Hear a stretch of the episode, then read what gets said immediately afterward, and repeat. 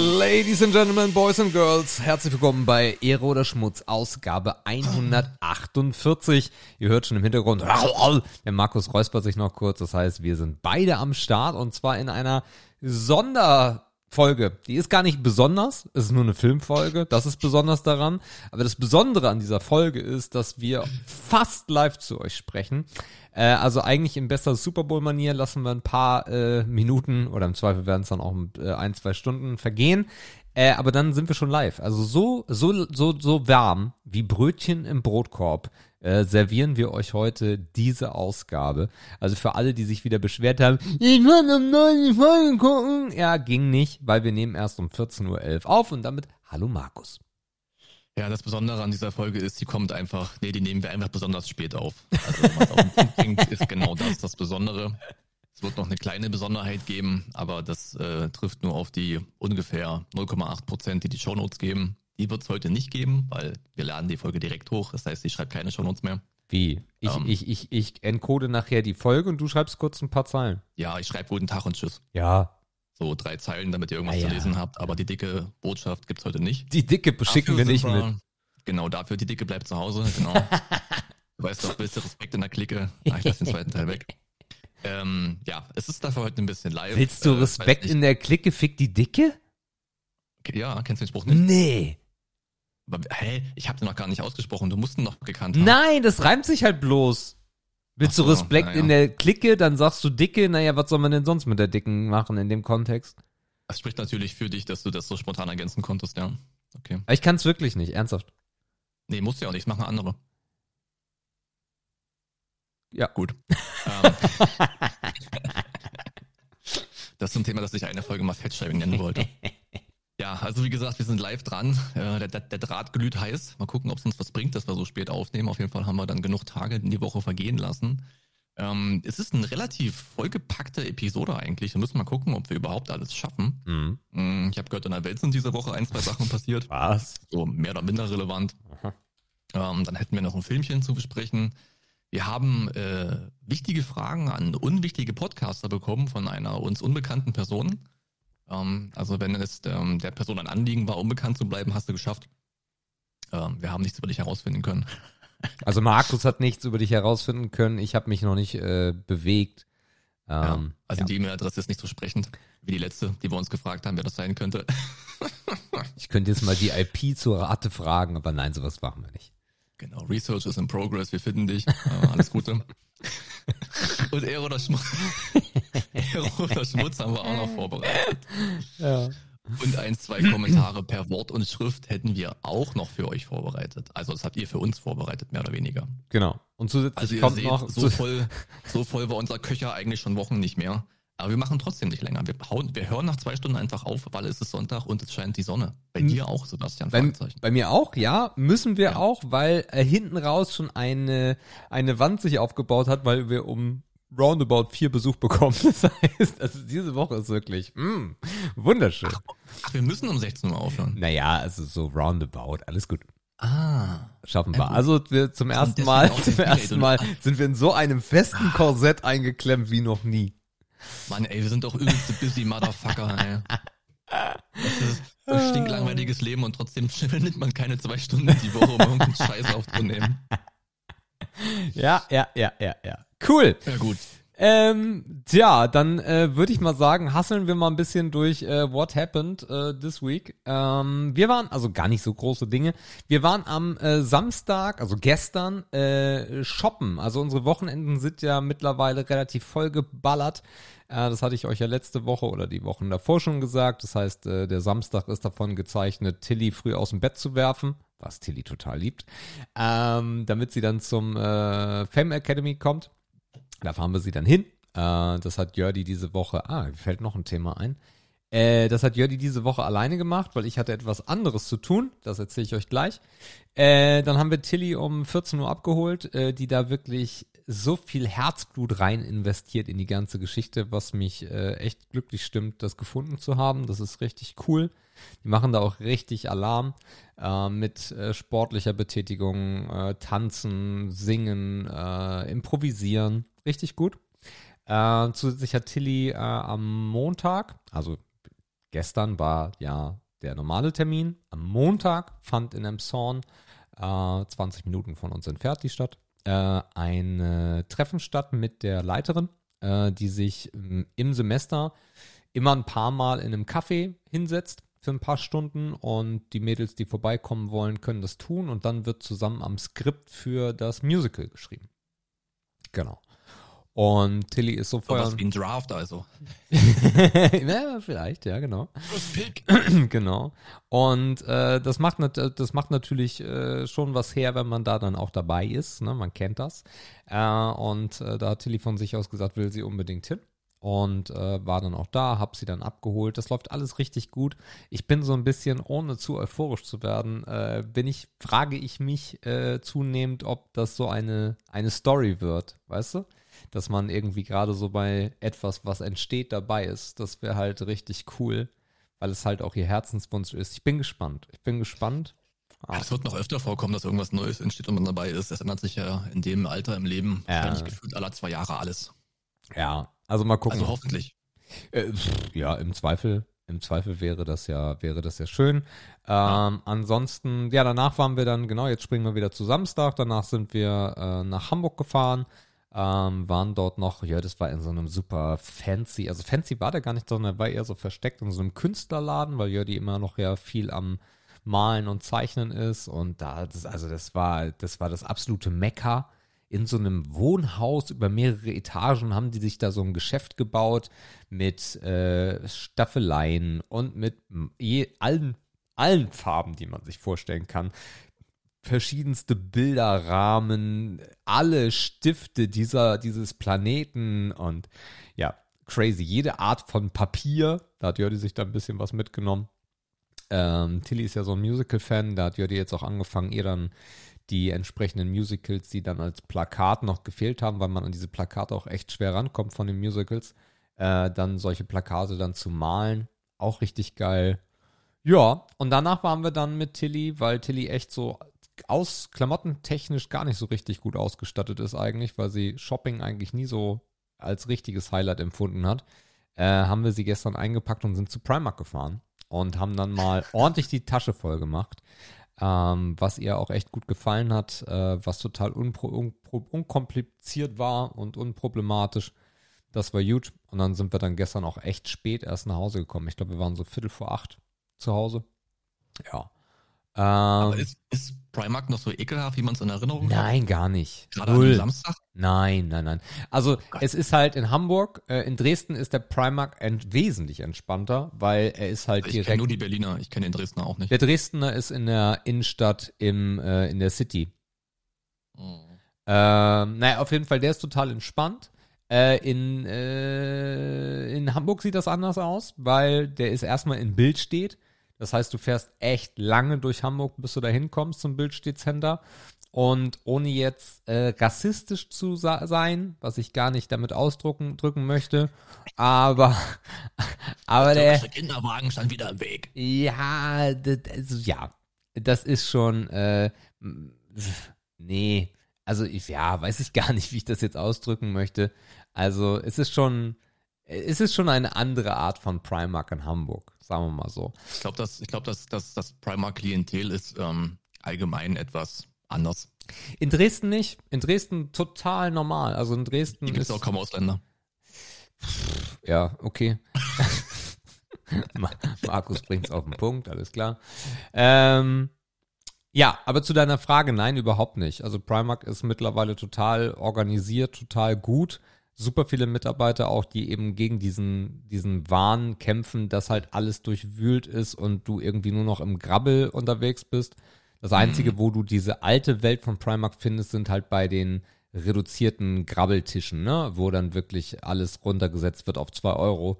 Da ist dann schon Krieg, aber ansonsten ja. ist es total entspannt. Und von der Qualität her bin ich halt von Primark schon seit Jahren begeistert. Ne? Also wir fahren ja äh, für so Basic-Sachen, äh, Standard-Pullis, Standard, äh, Stand, Standard-Shirts und besonders Jeans, eigentlich nur noch zu Primark, einmal, zweimal im Jahr, laden dann irgendwie uns die Tasche voll, jeweils mit 100 Euro und dann hast du halt erstmal so Basic-Sachen wieder für echt eine lange Zeit. Und äh, dafür ist Primark für mich immer noch äh, gigantisch und äh, so ein paar Sachen, die ich von Primark habe, die gefielen Tilly dann auch. Und dann war die logische Schlussfolgerung, hey, du hast eh nicht so Bock immer anzuprobieren und dies und das und jenes, dann lass uns einmal in den sauren Apfel beißen und zu Primark und dann einmal durchhasseln und dann hast du erstmal Ruhe. Und genauso hat es funktioniert. Also sehr, sehr entspannt und gut. Ja. Gut, sie ist ja auch niemand, der eine spezielle Größe hat, ne? Sie ist doch eigentlich relativ schnittig, oder? Durchschnittlich. Ähm, ja, gut, naja, also das, das noch besonders dick, noch besonders schlank. Ja, das, das stimmt oder? schon, man, aber man findet gut Klamotten. ja, gut, naja, äh, das Problem ist halt heutzutage, äh, dass äh, super vieles halt Oversize ist, ne? Und äh, Ach Gott, diese Scheiße. ja, und Tilly ist halt, was ist Tilly jetzt 1,58 äh, und mit 1,58 Oversize, da kannst du halt auch einen Kartoffelsack anziehen, ne?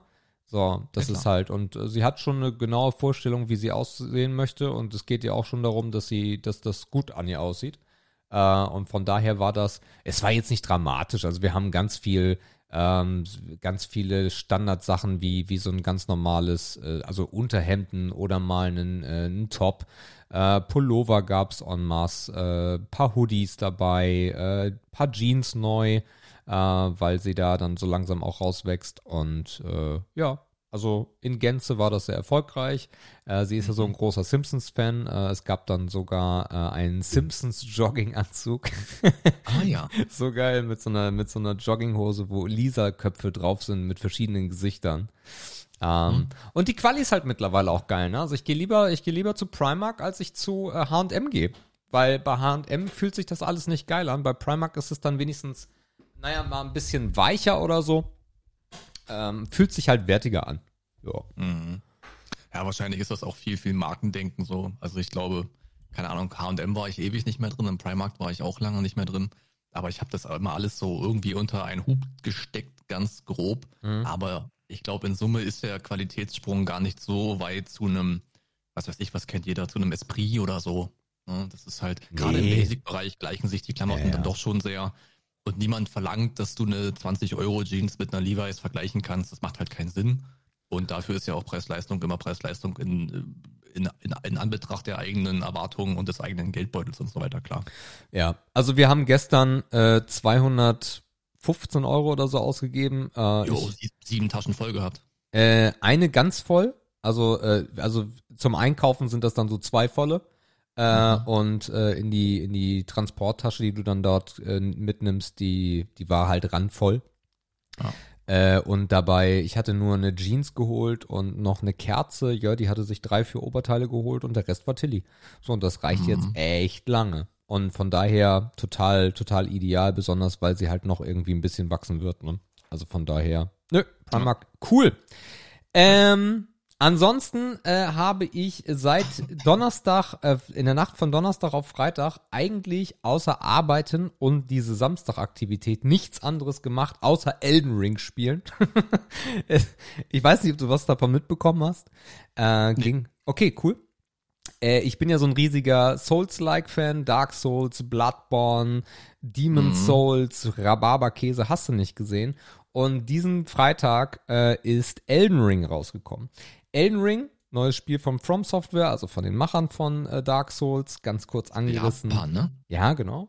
Äh, Ja. Dark Souls, ähm, im Endeffekt ein, ein Phänomen 2000, boah, wann war denn das? 2009, 10 oder so.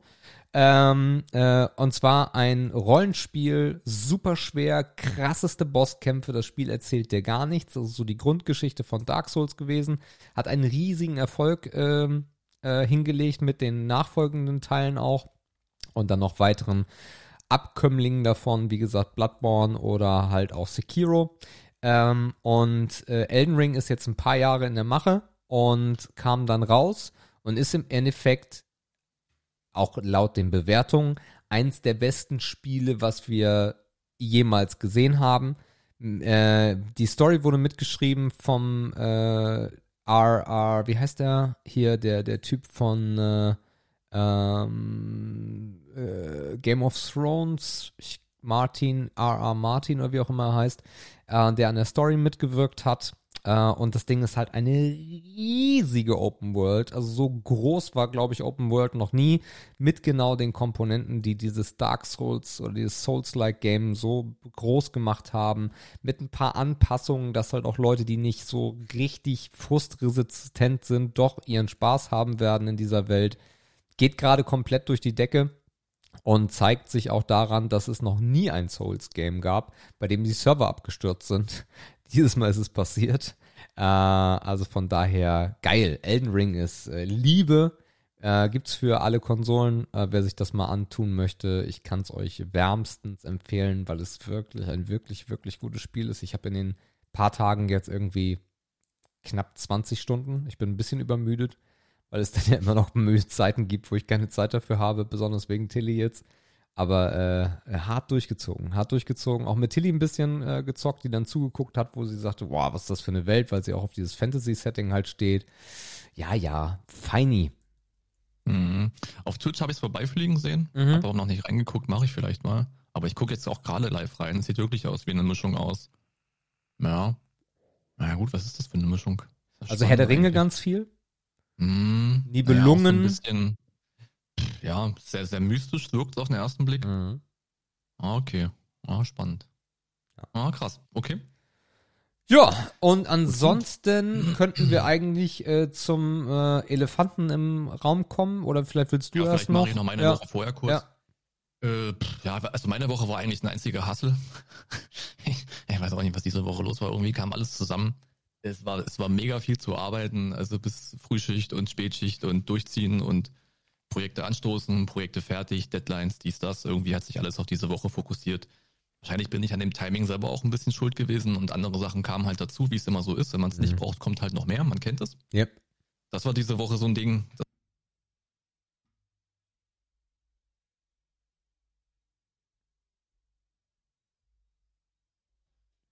Äh, ja, ihr Lieben, äh, ich muss mal kurz überbrücken, äh, weil äh, mir ist äh, der PC abgeschmiert. Das ist noch nie passiert. Ähm, ich schreibe mal kurz dem Markus. Äh, so. Äh, ja, also warte mal, ich überbrücke jetzt mal kurz. Irgendwie versuche ich das mit euch zusammen hinzubekommen. Wir sind auch gleich wieder bei Markus, dann kann er von seiner Woche erzählen.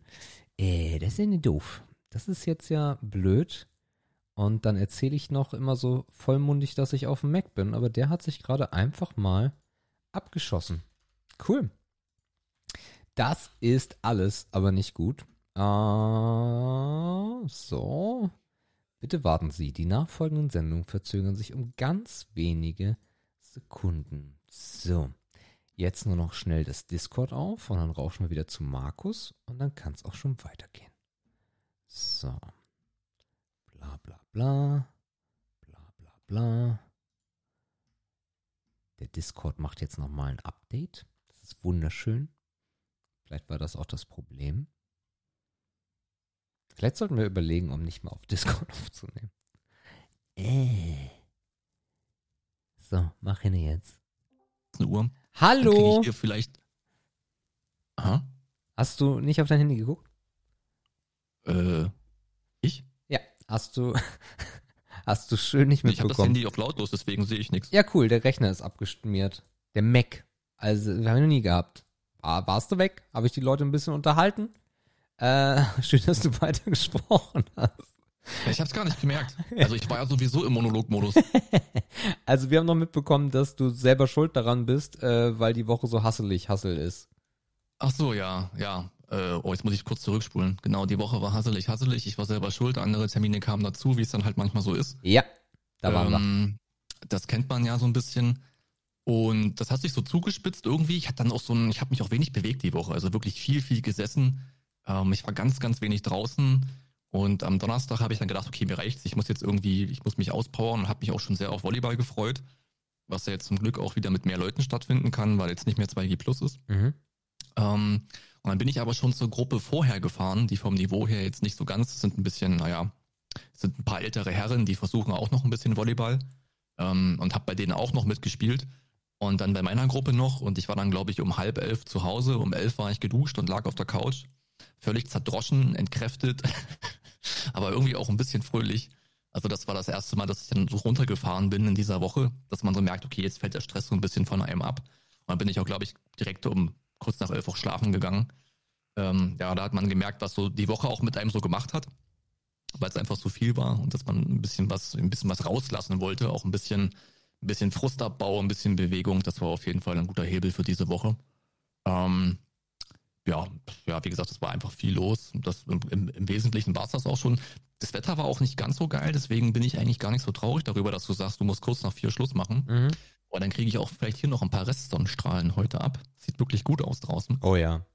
Ja. Endlich gesagt, die mal. Woche, die Woche war, war ein einziger Hassel. Ich weiß schon, dass die nächste Woche besser wird, weil jetzt wirklich ein paar Sachen einfach ein Haken dran ist. Das macht mich heute besonders entspannt, weil ich weiß, dass ich morgen nicht wieder in diese in diese Trümmerbruchstimmung rein muss, wo man schon weiß, okay, heute wird's wieder scheiße. Ähm, das heißt, es geht ein bisschen bergauf. Nächste Woche ist auch ein ganz cooles Gefühl. Ja, also eigentlich am Ende der Woche kann ich damit eigentlich happy sein, was da so gelaufen ist, äh, zumindest arbeitstechnisch. Und ja, äh, die nächste Woche wird auf jeden Fall wieder ein bisschen entspannter. Das, äh, da blicke ich gern drauf, drauf hin, drauf zu. Okay, äh, ja, äh, dann ist leider noch ein bisschen was anderes diese Woche passiert, wo wir äh, nicht drüber schweigen wollen. Und zwar äh, hat Russland äh, das, was schon lange so ein bisschen im Raum steht, äh, wahrgemacht und äh, hat äh, Truppen in die Ukraine geschickt. I've been looking for freedom. ja, wir sind alle irgendwie überrascht und keiner weiß so richtig, warum wir überrascht sind. Äh, ja, das ist, das ist, das ist wohl wahr. Ähm, ich habe ich habe das versucht, historisch auch so ein bisschen nachzuvollziehen, weil es mich nie interessiert hat, muss ich ganz ist ehrlich schwer. sagen. Ja. Ist tatsächlich schwer, finde ich. Ich habe es auch versucht nebenbei, man kommt aber sehr schwer rein, ähm, weil halt vieles davon halt auch sehr subjektiv ist und gar nicht so mhm. historisch faktenbasiert ist. Anderes wiederum schon. Ähm, und das, ich habe auch dann verstanden, warum man so viele Osteuropa-Experten jetzt in den letzten Tagen in den, in den Medien gesehen hat, weil es einfach selber keiner so richtig weiß und man wirklich die, wirklich die Experten fragen muss. Ja, ja. Das, das gleiche Gefühl habe ich auch. Ähm, es ist halt, ja, ich weiß gar nicht, wo man anfangen soll, weil es so komplex ist. Ähm, ich weiß auch gar nicht, in welcher Art und Weise wir jetzt umfänglich darüber reden, weil wir halt beide auch nicht die Experten sind. Was man bloß einfach festhalten kann, sind so ein paar Schlagwörter, wie zum Beispiel, dass, also mich persönlich trifft es sehr, ähm, und ich werde euch auch erzählen, warum. Und das hat auch äh, zu ein paar Tränen geführt, ähm, weil wir haben in der Firma selber äh, auch Entwickler aus der Ukraine. Und ähm, mit diesen Leuten schreibe ich jetzt seit seit Jahren, die die kenne ich äh, seit Jahren und ähm, da baut man dann eine Beziehung auf, ohne dass man diesen Menschen wirklich kennt. Ähm, hab jetzt auch seltenst irgendwie mit den Videochats oder so, sondern es ist wirklich äh, sehr viel auf Text, aber besonders mit dem, was man dann beruflich so durchmacht, große Projekte, die man abschließt, ähm, die Hilfe, die man ständig bekommt, äh, da das schweißt einen schon sehr zusammen. Und äh, äh, es sind äh, am Anfang, als das losging, ging es ja im Endeffekt um äh, die, die Staaten auf der, auf der östlichen Seite äh, der Ukraine, beziehungsweise geht es um die ja auch immer noch, beziehungsweise um die, um die Küstenseite. Aber am Anfang war es wirklich so Ostfront. Und äh, dann ähm, habe ich mich auch nie so richtig damit beschäftigt, wo wohnen diese Menschen eigentlich in der Ukraine. Und als das dann losging, so die ersten Momente äh, an der Ostfront, habe ich dann mal so ein bisschen äh, geschaut, weil auch fast jeder von, von, von unseren Leuten dann äh, auch seinen, seinen Ort drinstehen hat im Profil, ähm, wo er wohnt habe mir das mal auf der Map aufgemacht und war erst sehr erleichtert, weil wir eigentlich fast niemanden an der Ostseite haben, sondern eher mittig, südlich, auf, im Westen. Und ähm, den nächsten Morgen, ich kann es gar nicht mehr genau definieren, ich glaube es war Mittwoch, ähm, wir haben eine Mitarbeiterin, mit der ich sehr viel zu tun habe, die in der Hafenstadt Odessa wohnt. Äh, das hatte ich, ich kriege jetzt auch schon wieder Gänsehaut und muss ein bisschen aufpassen. Ähm, auf jeden Fall ähm, ja, mit der habe ich viel zu tun und ähm, habe dann geguckt, ah, Odessa, ja, okay, Hafenstadt, ey, easy, wird nichts passieren. Und ich glaube, den Mittwoch bin ich aufgewacht, äh, gucke in die Nachrichten rein und sehe, dass Odessa bombardiert wird. Ähm, diese Mitarbeiterin musste, die nehme ich jetzt mal als Beispiel, diese Mitarbeiterin ähm, musste dann äh, äh, fliehen ähm, und äh, kann aber auch nicht aus dem Land weg aufgrund von privaten Dingen, Umständen der Familie, Tiere, Freunde und ähm, das ist das ist das ist krass. Ein anderer Fall, äh, jemand äh, auf der Flucht, ähm, dann gibt's Falschmeldungen darüber, dass irgendwo auf dem Weg der Flucht äh, russische Truppen landen. Und dann hörst du natürlich auch nicht immer was. Äh, und das ist, äh, das hat mich sehr mitgenommen. Es hat mich sehr mitgenommen. Äh, und auf der einen Seite ähm, habe ich auch überlegt, wie ich das hier sagen möchte, damit das nicht in den falschen Hals kommt. Aber der Ukraine-Krieg ist ja nicht der erste Krieg, seitdem wir leben auf diesem Planeten. Es gibt immer Kriege irgendwo. Syrien, da, dies, das, hast du nicht gesehen. Und das interessiert einen als Mensch so wenig. Also jedenfalls sage ich das jetzt mal. Ich denke, das geht vielen von euch auch so, dass man sagt, ja, Krieg, bla, bla, bla, blub, schlimm, bla, fertig. Aber hier merke ich zum ersten Mal und nicht annähernd äh, wie die Menschen, ähm, sondern aber weil es halt mich betrifft, wie, wie schlimm das ist und wie sehr das einen mitnimmt. Also ich habe die ganze Woche ein Kloß im Hals gehabt, das war äh, sehr bedrückend. Mhm. Im Prinzip ist das auch eine gute Message, ich hätte das auch angesprochen. Ähm, gar nicht, weil man da naja, also man versucht das ganze ja weltpolitisch einzuordnen, ne? Oder ja. ins Weltgeschehen einzuordnen. Und ähm, ich glaube, das ist ein typisches deutsches oder vielleicht auch ein europäisches Phänomen, dass man jetzt in Zeitungen wieder liest, es gibt wieder Krieg auf der Welt oder ja, wir haben wieder Krieg in Europa oder Krieg auf unserem Kontinent oder irgendwas, ne? Aber das ist eigentlich ein falscher Eindruck. Dieser, dieser Krieg ist einfach, ist einfach nah genug dran, damit ja. wir es realisieren, dass da was stattfindet. Und dieses Thema, dass uns Dinge erst erreichen, ne, bei dir ist es jetzt ein Individualschicksal, das ist fast ein Zufall, ohne es runterspielen mhm. zu wollen, aber es ist ja nun mal ein Zufall. Ähm, ansonsten wäre man persönlich gar nicht betroffen so. Ja. Und habe ich, ich auch ganz, habe ich, sorry, dass ich hier kurz reingritsche, mhm. das habe ich auch genauso gesagt, äh, wenn, äh, wenn, wenn, wenn wir nicht Mitarbeiter in der Ukraine hätten, wäre ich wahrscheinlich trotzdem empört, ne, was ja. da gerade passiert, klar aber es wird mich halt überhaupt nicht tangieren. Und jetzt genau. ist es wirklich so ein Gefühl, als, ey, das ist, da werden, da werden Freunde angegriffen. Weißt du, was ich mhm. meine? Das ist uff, mhm. schwierig. Ja, und das ist halt die Ebene, auf der wir uns gerade so ein bisschen bewegen. Ne? Ich meine, ich habe mir das dann versucht mal anzugucken und es gibt tatsächlich eine ganz gute Karte, die zeigt Länder, in denen 2020 Kriege oder be bewaffnete Konflikte herrschten. Und das sind auf der Welt halt immer locker über 20, ne? Mhm. So, das heißt, wir haben immer noch Zentralafrika, wir haben immer noch Nordafrika, Pakistan, Afghanistan, Armenien, Aserbaidschan. Das hört halt nie auf. Irak und Syrien ist jedem im Begriff. Ich, ja, also ohne das, was da passiert, runterspielen zu wollen, das ist definitiv nicht das Ziel. Aber man muss es halt auch so ein bisschen immer im Gesamtkontext der ganzen Welt irgendwie sehen, weil ja auch die ganze Welt in diesem Ukraine-Krieg irgendwie betroffen ist. Ja, das ja, ist, also, glaube ich, der, der, der krasseste Punkt. Also erstmal ist es vor unserer Haustür, ne? Viele haben am Anfang gesagt, ach, Ukraine irgendwo da hinten. Nee, Ukraine ist nicht irgendwo da hinten, sondern Ukraine ist halt gar nicht mal so weit von uns entfernt. Und ja, ist also vor unserer Haustür ist immer noch ist immer noch zu nah, ne, weil Ukraine ist zum Glück auch ein großes Land. Ja. Ähm, und da sind auch noch ein paar Sachen dazwischen. Ne? Also wir werden jetzt nicht nächste Woche irgendwo Panzerrollen sehen. Ähm, da können wir uns erstmal zurücklehnen. Also die, die nächsten Wochen sehen nicht danach aus. Und wir wollen ja auch darauf hoffen, dass es so bleibt. Aber es ist halt ein unglaublich medialer Krieg auch. Ähm, ja. Das ist halt, irgendwie ist das, hat man das Gefühl, dass sowas jetzt irgendwie in die Moderne überführt wird oder zumindest in unsere Breitengrade, weil wir halt keinen Einblick da haben, wie in Afrika ein Krieg läuft, ja. wie da kommuniziert ja, wird ja, ja, und ja. was passiert so. Ja. Aber wenn man jetzt darum, davon, wenn man sieht, dass das Weltgeschehen jeden Tag nur noch darüber berichtet, dann wird einem klar, dass das halt eine andere Dimension hat, ne, als ein Krieg, der in Kolumbien seit gefühlt 30 Jahren ist, der aber so klein ist und auch vom Gebiet her so beschränkt ist und weltpolitisch mhm. auch nicht den Einfluss hat, dass er einfach nicht auf unserer Timeline und, und auf, unserer Agenda landet. Ne? Mhm. Das ist halt so ein Großmachtsding und das macht es halt für die Welt so relevant. Und wenn man sieht, dass es da Sondersitzungen ohne Ende gibt, das Gefühl, der, der, der heiße Draht von Telefonaten über die ganze Welt jeden Tag glüht, ähm, dass, ein, dass ein Trump dazu ein 80-minütiges Interview gibt, dass die USA involviert ist, dass die Sanktionen, selbst heute hat sich Japan auf die Seite der Sanktionen geschlagen. Ja. Also man sieht, dass das wirklich eine Auswirkung hat die es dann doch irgendwie von so einem Konflikt in Mosambik schon irgendwie abhebt. Ne? Nee, Aber was äh, ich halt sagen will, ist, man muss es halt immer auch, man muss auch immer noch die anderen Seiten davon sehen.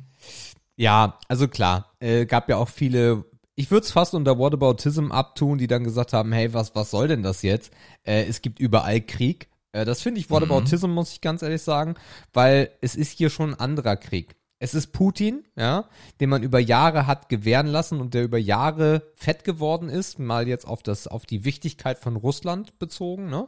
Äh, das hat man einfach passieren lassen, genauso wie man es bei Erdogan passieren lassen hat und so weiter und so fort. Äh, hier ist es aber sehr, sehr speziell, weil er da ja einfach von heute auf morgen also natürlich ist das super lange durchgeplant, er hat sich super lange die Kassen voll gemacht, damit er das jetzt überhaupt durchziehen kann.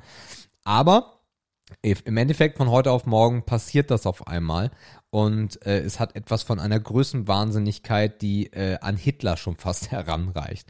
Ähm, das ist Punkt eins. Äh, Punkt zwei ist äh, für mich äh, auch so ein bisschen, ähm, es ist ein sehr moderner Krieg, weil er sehr über Social Media äh, ausgetragen wird. Ne? Also klar, das hat, das kennt man ja schon von den ganzen Corona-Demonstrationen und alles drum und dran.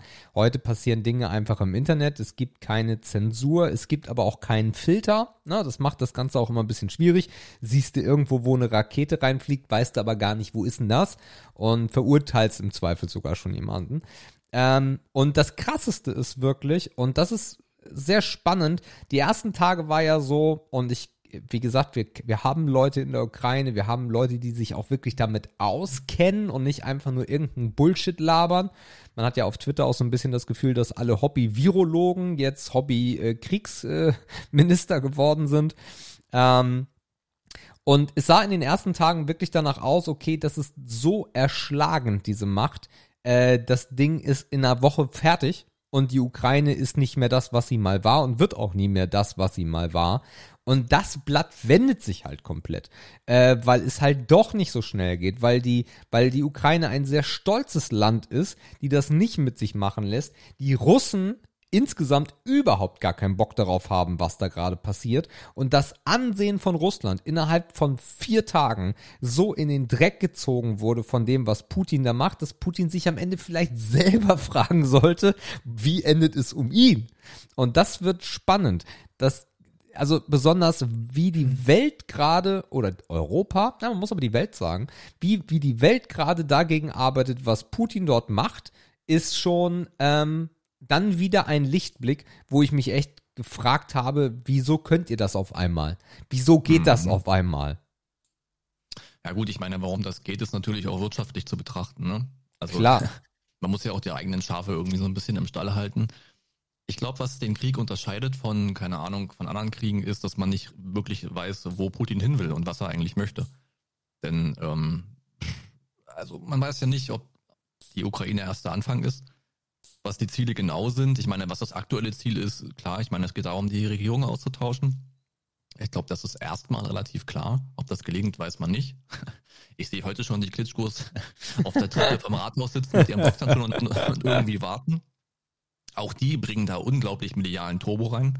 Also es geht da auch viel um Personen, die einfach da sind und sehr bekannt ja. sind und auch den Mund nicht halten. Ähm, auch im Sport geht es da weiter. Also ähm, du hast ja gesagt, dass sich äh, Länder positionieren, auch der Sport macht das. Also das, ähm, das UEFA Champions League Finale ist schon weg. Also es sind zwar jetzt relativ kleine und unwichtige Bausteine, aber das zeigt einfach das Ausmaß. Es gibt schon viele Boykotts und so weiter. Ähm, aber worauf ich eigentlich hinaus wollte, ist, keiner weiß so richtig, wo er hin will. Ne? Ich meine, vergleich das mal mit, mit Libyen, da weiß jeder, was man will. Und auch in Afghanistan sind die Ziele irgendwie klar von den Truppen, die da agieren. Ne? Den Putin kann irgendwie keiner so richtig einschätzen. Ja, darum um, sag ich ja, es hat, es hat irgendwie was von Hitler, ne? Also es hat so irgendwie, ja, okay, das, es gab auch einen sehr tollen äh, Beitrag von einem, ähm, von einem, äh, was war denn das? Äh, Putin, na, Psychologen ist das falsche Wort, aber so ein Analyst, ne? So ein, so ein, so ein Typ, der Putin halt, Putin, Putin, der Putin halt schon sein ganzes Leben irgendwie verfolgt und äh, der diese Rede, diese Angriffsrede dann auch äh, analysiert hat und gesagt hat, das ist eigentlich nicht der Putin, den man kennt, weil der beim KGB auch damals in Deutschland halt gelernt hat, äh, nicht im, äh, mit seinem Gesicht zu sagen, was er meint. Ja, man kennt ihn immer so als eiskalten Putin. Äh, Und äh, in dieser Rede war sein, sein Gesicht halt absolut voller Verachtung. Also man weiß gar nicht, was da vorher passiert ist. Es wurde auch so ein bisschen darauf eingegangen, dass man immer wieder spekuliert hat, dass er mittlerweile so ein bisschen alt auch wird. Ne? Das heißt, dass er so Muskelzuckungen und sowas hat. Darum hat er sich mit den Händen auch am Tisch festgeklammert. Und ähm, ja, es hat, es hat so ein bisschen was Verwirrtes, Angriffslustiges. Das, äh, das sieht so ein bisschen danach aus. Vielleicht ist auch hinter den hinter den verschlossenen Türen irgendwas passiert, was ihn angepisst hat. Aber diesen Schritt jetzt zu tun, äh, ist ja schon Irrsinn, weil ob das jetzt die, das SWIFT-Abkommen ist, also SWIFT-Abkommen beziehungsweise die SWIFT-Vereinbarung, die jetzt äh, gecancelt wird, die ganzen Oligarchen, deren Gelder eingefroren werden, diese ganzen, äh, wie du schon gerade richtig gesagt hast, ähm, Sanktionen gegen Russland, was ja nicht Putin trifft, sondern sein Land. Also sein Land wird ja gerade abgeschottet. Sein Land wird, äh, wird alles weggenommen, äh, was man nur wegnehmen kann. Keine Flüge, äh, du hast dir das Sportthema genommen, der ESC. Überall fliegen halt gerade russische Leute raus aus dem System. Und das wird mhm. noch mehr zu Aufständen sorgen, weil das ist Putins Krieg und nicht der Krieg der Russen. Das ist ja ein äh, elementarer Teil. Ja, ja, ja. Man hat so ein bisschen das Gefühl, dass er mit dem Rücken zur Wand steht. Ähm, und er ist sicherlich auch zu stolz, um jetzt umzukehren. Also das, also ich weiß nicht, ob man das auch analysiert hat, aber mh, mm, er wirkt nicht wie jemand, der bereit ist, irgendwas aufzugeben. Ich glaube, er hat das Gegenteil bewiesen. Ähm, das heißt, äh, und man hat auch das so ein bisschen im Zusammenhang zu seinem Alter gesehen, nach dem Motto, wenn er noch mal ein großes Ding drehen will, muss er es bald machen. Ich meine, wie alt ist der? Anfang 70 oder so, ne? 69, glaube ich. Ja, 69. Das heißt, da ist auch nicht mehr so wahnsinnig viel Zeit, zumindest im, im, im, im Vollbesitz seiner geistigen und körperlichen Fitness, die man ja ohnehin schon anzweifelt, wie du gerade gesagt hast. Ich weiß nicht, ob das so was ist wie, also es, wenn man über diese, über diese Machtverliebten und über die groß, großmächtigen Leute, also ich, den Hitler-Vergleich feiere ich immer noch nicht, aber wenn man über diese Kategorie von Leuten nachdenkt, dann, dann kann man auch auf den Gedanken kommen, dass er vielleicht versucht, sich irgendwie noch ein Denkmal zu setzen. Das Problem ist, und das hast du gerade auch schon gesagt, dass es niemand, aktuell niemanden gäbe, der dieses Denkmal feiern würde. Ja. Äh, und man weiß auch gar nicht, wie man im Nachhinein mit so jemandem umgeht. Ich meine, seine Dominanz und seine Macht im Land ist natürlich, ist natürlich uneingeschränkt. Da hat er ja viele Jahre und Jahrzehnte darauf hingearbeitet. Das heißt, ihm kann da erstmal keiner was. Ähm, aber so eine Akzeptanz ist ja dann schon nicht so ganz unwichtig für jemanden, der an der Regierung nicht beteiligt ist, sondern da irgendwie die, die Kappe auf hat. Absolut, das ist ja. extrem spannend äh, wie, wie so ein, ich meine, die Russen sind auch ein sehr, sehr stolzes Volk ähm, und auch ein sehr patriotisches Volk, würde ich behaupten.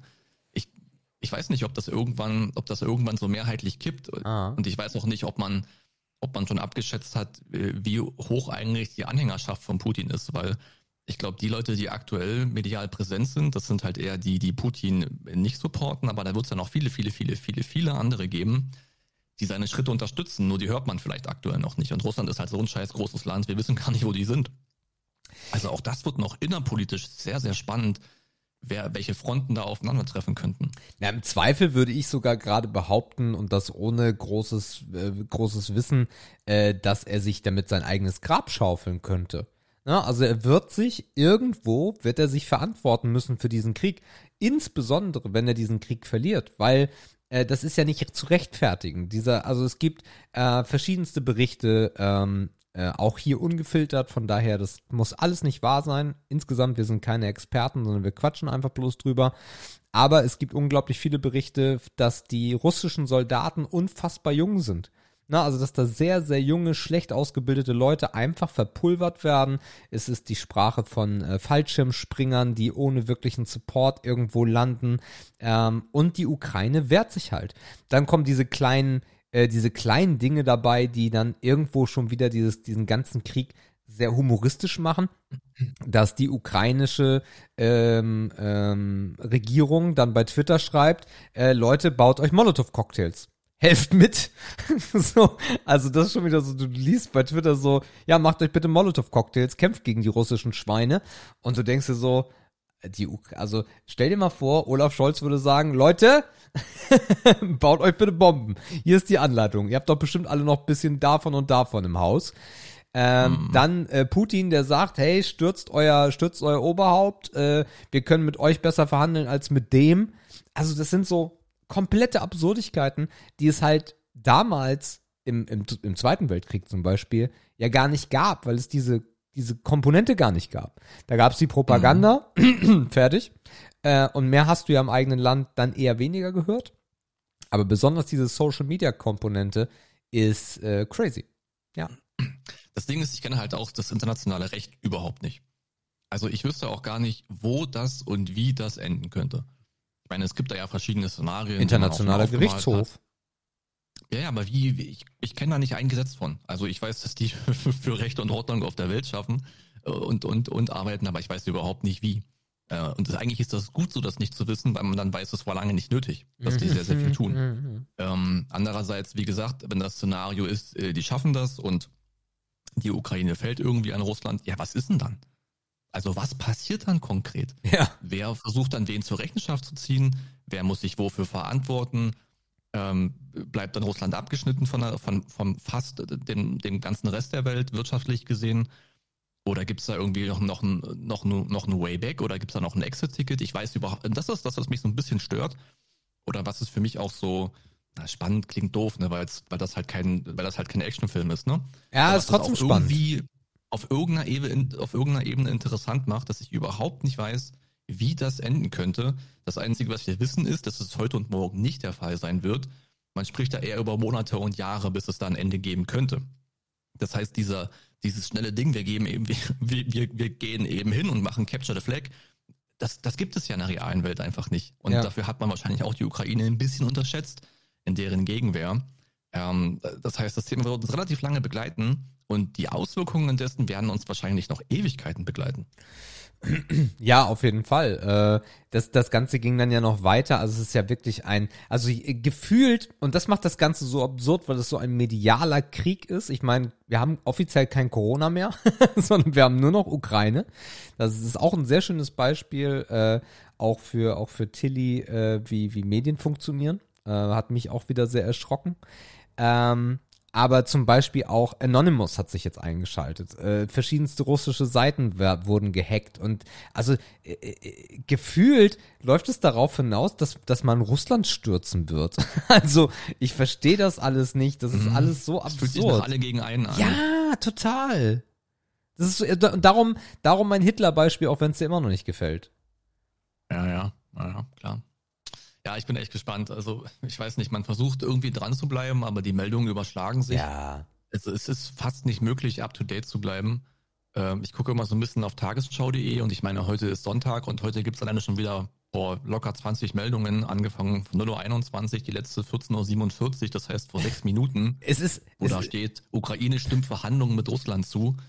Also ist, das Blatt kann sich halt auch irgendwie jeden Tag gefühlt wenden und hier machen sich auch zu Lande viele Leute Gedanken, ne? Und die man ja, auch jetzt nicht, die man jetzt auch nicht vom, vom Tisch kehren darf. Wir haben halt auch nicht wenige, wenige Ukrainer in Deutschland, ne? Das darf man halt auch nicht vergessen. Also ukrainische. Ja, klar, da, ja. dafür ist es dann wieder nah genug dran, na klar. Ja. Ähm, es, es, wir haben ja nun auch eine kleine osteuropäische Geschichte, so ist es ja nun wirklich nicht. Es Und ist, ähm, es ist ja auch, äh, es ist ja auch berechtigt, wenn sich jetzt jemand hier hinsitzt und sagt, naja, das ein Krieg ist, ist scheiße, aber äh, was ist eigentlich mit unserer Energieversorgung? So, mhm. das sind zwar Themen, wo man jetzt sagt, naja, wollen wir uns nicht immer erstmal um die Leute kümmern, die da, die da sterben? Ja, fein. Aber es ist ja auch legitim, sich hier über andere Gedanken, äh, über andere Dinge Gedanken zu machen. Äh, es ist halt auch irgendwie gefühlt so der, der, der, der Krieg der, der Superhelden, sondern dann schreibt der ukrainische, was auch immer, äh, bei Twitter, ey, Elon Musk, äh, während du versuchst, den Mars einzunehmen, versucht Russland uns einzunehmen. Schalt doch endlich mal deine Satelliten frei, dass wir hier überall Internet haben, wenn uns der Strom ausfällt. Elon Musk, ja klar, mach ich. Auf einmal wird Starlink freigeschaltet. Äh, in, in, in der Ukraine funktioniert. Der Papst äh, geht irgendwie zur, zur russischen Botschaft und sagt da, ey Leute, das ist aber nicht so cool, was ihr da macht. Also es ist in der, in der Tragik ist es auch irgendwie absurd und manchmal auch ein bisschen lustig. Also es, ja. es fehlt eigentlich nur noch, dass Superman kommt. Mhm. Ähm, die Meldungen von heute sind übrigens auch wieder sehr, sehr gegensprüchlich. Also zum einen gibt es eine neue Abschreckungstaktik von Putin, da geht es auch, um, auch um Atomwaffen. Und die Meldung dann, die vor sechs Minuten rauskam, lautet, die Ukraine hat Friedensverhandlungen mit Russland zugestimmt. Eine russische und eine ukrainische Delegation würden sich an der ukrainisch-belarussischen Grenze treffen, teilte das Büro des ukrainischen Präsidenten Zelensky mit, es gebe keine Bedingungen. Es ist wirr und keiner blickt so richtig durch. Das Absolut. stört mich auch ein bisschen. Ja. Crazy, crazy, crazy. Ja. Gut. Ja, keine Ahnung. Dinge passieren und wir müssen damit leben und wir müssen es einordnen und die Ruhe bewahren und äh, ja, weiß ich nicht. Also man würde dann doch ja irgendwie die Welt und die Menschen als fortschrittlich genug einschätzen, als wenn es da nicht irgendwie Lösungen gäbe, wenn da nicht so ein Putin wäre. Ja, das, das, das, das Spannendste ist halt daran, gerade diese Meldung, ey, ich habe da einen Knopf, na, wie immer. Äh, jetzt wird der Ja, Knopf klar. rausgeholt. We will see. We will see, ihr Lieben. Äh, hoffen wir, hoffen wir und beten wir für, wenn ihr beten wollt oder ansonsten macht was anderes. Äh, hoffen wir auf Frieden. Das wäre äh, Mhm. hilfreich. Gut. Dann lass uns weiter durch unsere vollgepackte, wir haben glaube ich schon lange nicht mehr so eine vollgepackte Sendung gehabt. Das freut mich sehr und dann machen wir direkt mal weiter mit, Äußerst. nein, Nee, mach mal den Film. Meine Damen Ja, ja. und Herren. Der Filmpalast. Ich hab mich verklickt. Geht doch schon los. Genau. Also, ihr Lieben, äh, wir sind in einer Filmwoche. Ähm, die meisten von euch werden diesen Film wahrscheinlich gar nicht gesehen haben, weil er in Deutschland noch so schwierig zu haben ist. Darum sprechen wir für euch heute und dann könnt ihr euch entscheiden, wenn er dann ein bisschen besser verfügbar ist, ob ihr ihn euch antut, um American Underdog. The Kurt Warner Story. Aus dem Jahre 2021, also ganz frisch gepresst, eine Stunde 52 und ist ein Sportdrama nach einer wahren Begebenheit und hier wirklich Biopic-mäßig nah an der Realität. Ähm, Habe ich ausgesucht. Äh, IMDb 7,2, Rotten Tomatoes 75%. Äh, wer streamt ist 3,5 von 5. Ähm, tja, kurz zusammengefasst geht es eigentlich um eine amerikanische Wundergeschichte von eben äh, Kurt Warner, der sein Leben lang eigentlich nichts anderes außer Football im Kopf hat und das Ziel irgendwie in die NFL zu kommen. Das funktioniert aber nicht. Äh, und dann die klassische amerikanische Komponente vom Tellerwäscher zum Millionär. Äh, und darüber wollen wir ein bisschen mit euch philosophieren. So. Äh, ja, und da es mein Film ist, darfst du dann auch direkt mal loslegen mit dem Bild. Genau, wir steigen direkt ein. Ähm, falls wir es noch geschafft haben, neue Hörer zu uns zu ziehen. Der Filmpalast hat fünf Kategorien und wir können bis zu fünf Sternen vergeben. Und das machen wir jetzt auch. Und am Ende kommen wir zu einer Hauptnote und dann gibt es nochmal ein abschließendes Statement. Wir beginnen mit Bild, wie immer. Das ist Sebastian vier von fünf möglichen Sternen oder Punkten wert und der sagt dazu, technisch gesehen spielt der Film auf einem sehr guten Niveau. Ich habe mich gefragt, wo ich extra Punkte geben kann. Bei Bild oder bei Effekt. Und ich lande am Ende bei Bild und die extra Punkte gibt es für die richtig gut gelungenen Schnitte zwischen Film und Wirklichkeit. Die alten Aufnahmen wurden perfekt restauriert und fügen sich nahtlos und nicht gezwungen in die Handlung des Films ein. Das hat mich wirklich mitgerissen und begeistert. Markus gibt ja auch 4 von 5 und sagt, bildtechnisch fühlt es sich durchaus an wie ein Film, der überwiegend in den 90ern spielt und jetzt ziemlich neu released wurde. Ich habe hier nicht wirklich etwas zu beanstanden. Für eine Sportbiografie ist es wohl auch nicht die wichtigste Kategorie. Spannend, ne? Dir war Bild relativ wichtig. Ich fand es fast unwichtig. Ja, also irgendwo musste ich diese extra Punkte reinziehen, ähm, Mhm. weil ich das so geil fand. Ich fand das so gut, wie nahtlos das überging. Aber da kommen wir vielleicht später noch dazu, warum das so nahtlos war. Gut, dann beschäftigen wir uns weiter mit den Umständen und der nächste heißt Ton, auch hier 4 von 5. Mit dem Kommentar wirklich gut abgemischte Stimmen, die sehr klar und deutlich zu verstehen waren. Zudem reihen sich verschiedene Musikstile aneinander, nicht wirklich individuell oder mit hohem Anspruch, aber immer passend zu dem, was wir sehen. Genau, Markus dreieinhalb von fünf. Ein Film, der durchaus auch ohne Untertitel super zurechtkommt. Alle Dialoge sind super klar verständlich, zum Teil liegt es aber auch an einer sehr einfachen Sprache, die das Genre und die Story mit sich bringen. Emotionale Momente mit Musik zu unterfüttern war hier keine große Aufgabe, denn wer den Film einigermaßen fühlt, braucht die Musik dafür nicht. Ja, Sehr, sehr story-driven eigentlich. Mhm. Kommen wir weiter zu Effekten, auch hier 4 von 5. Ähm, Effekte spielen hier keine Rolle, dafür aber Drehorte, Kostüme und, Szenar und Szenerie umso mehr. Und hier nimmt mich der Film authentisch mit zu allen Stellen dieser Geschichte. Effekte, dreieinhalb von fünf bei Markus. Natürlich spielen hier Effekte keine wesentliche Rolle. Drehorte für eine Story wie diese zu finden, war sicher auch kein großes Problem. Das Gesamtpaket an Aufwand hinter dem Drehbuch passt. Die klassische Slow Motion beim alles entscheidenden Wurf empfinde ich mittlerweile als abgegriffen. Hier könnten mal neue Ideen für die sportliche Magic Moments stattfinden. Also wir merken halt bei Bild, Ton und auch bei Effekten, dass alles unglaublich story-driven ist in diesem Film. Ne? Ja. Es, man, es hat sich nicht wirklich schwer angefühlt für einen Regisseur, für einen, für einen Tonmenschen da passende äh, Dinge zu treffen und Details abzustimmen, weil alles irgendwie so klar auf der Hand lag, Ja. fand ich. Ja, gebe ich dir recht. Let's talk about Cast. Die Besetzung, auch vier von fünf, das zieht sich hier scheinbar komplett durch. Einer der wenigen Filme, in denen eher unbekannte Gesichter die Hauptrollen einnehmen und dazu auch noch sehr gut verkörpern. Doch so richtig wird die Leistung des Castings erst am Ende des Films sichtbar. Jede Rolle wurde so perfekt ausgewählt, dass es fast keinen Unterschied zu den echten Menschen gibt. Ganz große Leistung. Hayden Zeller als Zack spielt seine Rolle als blinder Junge richtig gut und emotionsgeladen. Ja, Spoiler Alert. Unsere Texte sind sie jetzt sehr ähnlich anscheinend. Besetzung Markus 4 von 5 und er sagt, der Cast bekommt am Ende erst so richtig Beachtung. Die originalen Aufnahmen aus dem Super Bowl zeigen, wie nah wir mit den Schauspielern am Geschehen waren. Man kommt hier ohne große Namen komplett aus und setzt auf Authentizität, Authentizität statt auf Hollywood. Hayden Seller in seiner Rolle als blinder Junge war wohl das schauspielerische Highlight. Das war echt ein cooler Typ. ne? Also so nah waren wir texttechnisch, glaube ich, noch nie. Ich habe mir dann mal seine, seine, seine, seine Filmografie angeguckt und das war sein erster großer Film. Mhm. Also da kam er irgendwie aus dem Nix, der kleine Bub. Ja, cool, ey. Aber kommen wir Ja. dann, da kommen wir dann gleich zu.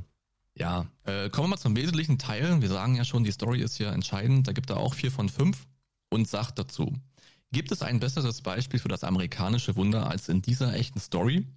Ich glaube nicht. Vom Supermarktmitarbeiter zum MVP und Super Bowl MVP in wenigen Jahren, weil Kurt und seine Familie immer an ihn geglaubt haben. Dazu gesellt sich eine Familiengeschichte, die mich jetzt selber als Vater an vielen Ecken wirklich mitnimmt und das eine oder andere Tränchen in den Augenwinkel zaubert. Gucke an. Der Film transportiert auf eine sehr schöne Art und Weise wundervolle Botschaften, die die Menschen, die Menschen in dunklen Zeiten helfen kann. Oh, ist ja Herz allerliebst. Oh. Markus Oh. vergibt, Markus vergibt 4 von 5 und sagt, erneut stelle ich mir die Frage, diese Frage stellst du dir eigentlich auch immer, äh, ob diese Story einen Film rechtfertigt. In diesem Fall sogar einen biografischen Film. Erneut lautet die Antwort ja. Das Prinzip des Underdogs wird in diesem Film etwas anders definiert, als wir es aus dem Sport kennen, zumindest im Fußball geprägten Europa. Man verbindet damit sofort das Aufwachsen in Armut und schweren Verhältnissen und den Sport als einzigen Weg, um es aus dem Dreck in ein besseres Leben zu schaffen. Der eine oder andere hat dabei vielleicht auch an Wayne Rooney gedacht, der als Junge aus, dem, aus der Working Class, aus den Ghettos von Liverpool in die Premier League geschafft hat. Diese Seite wird hier im Film wenig betrachtet. Das soziale und familiäre Engagement im Alter eines Erwachsenen sorgt hier eher für die Umstände des Underdogs. Man muss damit leben, schon zu wissen, dass diese Geschichte ein Happy End wird. Schlussendlich wollen Fans vom Underdog Stories aber auch genau das. Die Story ist einmalig in der NFL der Neuzeit und wäre heute vielleicht auch nicht mehr zwingend denkbar. Umso schöner ist es, dass es diese Wunder gab und man heute damit Leute unterhalten kann. Die nötige Du kannst es schaffen Mentalität war für mich im Film etwas überzeichnet. Selbst der blinde Junge bekam seine ganz eigene Underdog-Rolle und für die Frau war gefühlt jeder Tag ein einziger Struggle. Die Message hätte man auch ohne die Momente, die danach schreien, super verstanden. Das hat mich wirklich ein bisschen gestört. Okay. Also dieses, also jeden Tag und in jeder Sekunde ging es wirklich nur darum, wir müssen das zum Fick nochmal schaffen. Also irgendwie jede Rolle, jede Rolle in diesem Film hatte irgendwie irgendwas im Leben, was überwunden werden musste. Dass das in der Realität so war, ist scheinbar, also es ist ja ein reales Abbild einer, einer Geschichte, ne? Ja. Alles klar. Die Frage ist nur, hätte man das so verfilmen müssen? Also ich fand das am Ende echt ein bisschen viel und immer diese, diese, diese hart emotionalen Ansprachen, dann wahrscheinlich, das waren die Momente, wo du kurz vor den Tränen warst und dieses noch ein Gruß vom behinderten Sohn und du schaffst das und so. Das war am Ende, fand ich das, also ich hätte am Ende viel lieber die Momente sprechen lassen und die Bilder und sein Gesicht, was auch relativ ausdrucksstark war, obwohl er eigentlich ein relativ, naja, also er, er so, ein- so ein, so ein, so ein, so ein Hulk-Dude ist Ja, in seiner ja. Statur, hat das doch geschafft, Emotionen gut zu vermitteln. Ja. Und ich fand, am Ende hätten die Momente eigentlich mehr gesprochen als diese unerbitterlichen, wir können das schaffen, Monologe, Dialoge und Momente. Ja, äh, gebe ich dir recht, aber das sind gar nicht die Momente, die mir Tränen in die Augen getrieben haben, sondern es sind die kleinen Momente. Zum Beispiel, als er zum ersten Mal äh, seinen, seinen, also den Jungen kennenlernt, ist er ja noch nicht sein Sohn, und äh, der sagt, das Radio ist kaputt. Das Radio ist kaputt. Mhm. komm, wir legen uns hier mal hin. Und das war so, äh, das sind so die Momente, die ich mittlerweile dann echt fühle. Auch äh, dieses Familienleben, äh, sie mit zwei Kindern. Ähm, das war, ja, das war das, also ich fand, äh, kommen wir gleich zu. Machen wir gleich mal in Main. Genau, wir machen mal so ein bisschen Fazit. Also bei 4 mal 4 von 5 ist der Durchschnitt jetzt nicht so wahnsinnig eine Rechenaufgabe. Wir kommen bei Sebastian auf eine glatte 4 Ja. von 5 mit dem abschließenden Statement. Was für ein wundervoller Film ist denn American Underdog bitte? Egal ob du auf Football stehst oder nicht, könnte er dir gefallen. Mit knapp zwei Stunden lässt er sich genügend Zeit, um die Charaktere und Story vorzubereiten, um dann in der zweiten Stunde an Geschwindigkeit aufzunehmen. Besonders die Familienkomponente hat mich berührt und das Interesse an den Personen im Film geweckt. Das Ende ist in die Geschichtsbücher eingegangen und fühlt sich auch hier richtig gut an. Man erlebt wie ein Mann, der es nicht leicht hatte, seinen Weg geht und dabei nicht seine Familie oder Prinzipien über Bord wirft. Am Ende ein großes Happy End und perfekt inszenierte Bilder, die Realität und Film in Perfektion verschmelzen lassen. Markus, Klingt ja fast wie eine 5 eigentlich, ne? ja, aber dann dafür reicht's dann doch nicht. Ja, der Meinung war ich auch. Nee. Äh, Markus ist nah dran mit einer 3,8. Man muss keine Liebe für Sport in sich tragen, um diesen Film zu fühlen. Gerade die familiäre Komponente sorgt dafür, dass sich nahezu jeder in die Story hineinversetzen kann. Wer viel für, wer viel für Sport übrig hat, wird den Film allerdings anders genießen. Nichts ist besser als eine gute Underdog-Story. Jeder will, dass jemand zum Erfolg kommt, mit dem niemand gerechnet hat und der längst mehrfach abgeschrieben wurde. Die Sportart ist hierfür eigentlich irrelevant. Auch äh, ich verbinde rein gar nichts mit Football und werde nicht damit aufhören, Leute zu belächeln, die sich jährlich den Super Bowl ansehen und meinen voll drin, meinen voll drin zu sein. Die Kurt Warner Story ist ohne Zweifel touching und zeigt auch mal wieder die, den Wert des Sports. Diese From Zero to Hero Geschichte gibt es nur im Sport, auf den großen Bühnen, den großen Bühnen, auf den großen Bühnen, den großen Bühnen dieser Welt oder im Kleinen in der Landesliga bei dir um die Ecke. Wahrscheinlich ist American Underdog der beste Familienfilm für einen gemütlichen Sonntagnachmittag, den wir im Filmpalast bisher gesehen haben. Gönnt euch, sobald dieser irgendwo als Stream zu sehen ist, wenn das Ding 4 oder 5 Euro kostet, gebt die Kohle ruhig aus. Ja, es sind äh, eigentlich relativ sehr, sehr positive ähm, Fazite. Ja. Was ist denn die Mehrzahl von Fazit? Fazits. Fazits. Schlussworters. Dafür, dass es nur eine 3,8 und eine 4 ist, ne? Und ich bin der Meinung, Naja, Man- nur, also. naja, nur, also wir hatten auch schon, ja, wir hatten auch schon 4, und wir hatten auch schon hohe 4, Ja. und wir hatten auch schon 3,8, von denen wir weniger, weniger begeistert waren. Ja. Das muss man auch mal so rumsehen. Ja. Und ich glaube, ähm, mittlerweile wissen wir ja so ein bisschen, wie unser Filmpalast funktioniert und wie die Benotung hier funktioniert. Es liegt daran, dass dieser Film so unglaublich story-driven ist. Ja. Ähm, es, es, es geht eigentlich nur um diesen Dude und wie wir vorhin schon gesagt haben oder gerade eben, dieses ganze drumherum, das Bild, der Ton, die Effekte. Okay, der Cast ist nochmal besser als der Rest, Mhm. aber das ist eigentlich eher so ein schmückendes Beiwerk und deswegen konnten wir wahrscheinlich rechnerisch hier gar nicht auf ein 4,5 kommen, weil alles und der komplette Fokus halt auf ihm und auf der Story liegt Mhm. und man jetzt an Effekten auch gar nicht dieses Feuerwerk hätte zünden können. Ich habe zumindest keine große Idee, was man noch hätte tun können, um das jetzt nochmal auf ein anderes Level zu heben, damit es hier eine 4,5 werden kann. Finde ich, finde ich aber gut, weil, ähm, und da merkt man wieder, dass äh, unsere, unsere ausgedachte äh, Idee, wie wir das hier machen, eigentlich sehr gut funktioniert, weil American Underdog ist jetzt nicht der oberkrasse Film. Ja, also American Underdog in zehn Jahren wird darüber keiner sprechen. Viele werden den auch gar nicht sehen. Ähm, und das ist auch total okay so. Ähm, aber an sich ist es ein unfassbar toller, unwichtiger Film. Vielleicht mal so.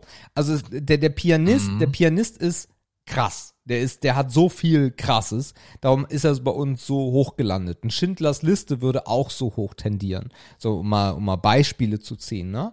Ähm, ein Ford versus Ferrari, um jetzt mal im Sportbereich zu bleiben, den wir auch relativ hoch bewertet haben, der bleibt dir aber anders im Kopf, weil es ist halt diese, dieses Le Mans, dieses Europa, es sind äh, viel größere Schauspieler, da ist auch noch ein bisschen Humor dahinter, das ist so ein Mainstream-Hollywood-Film.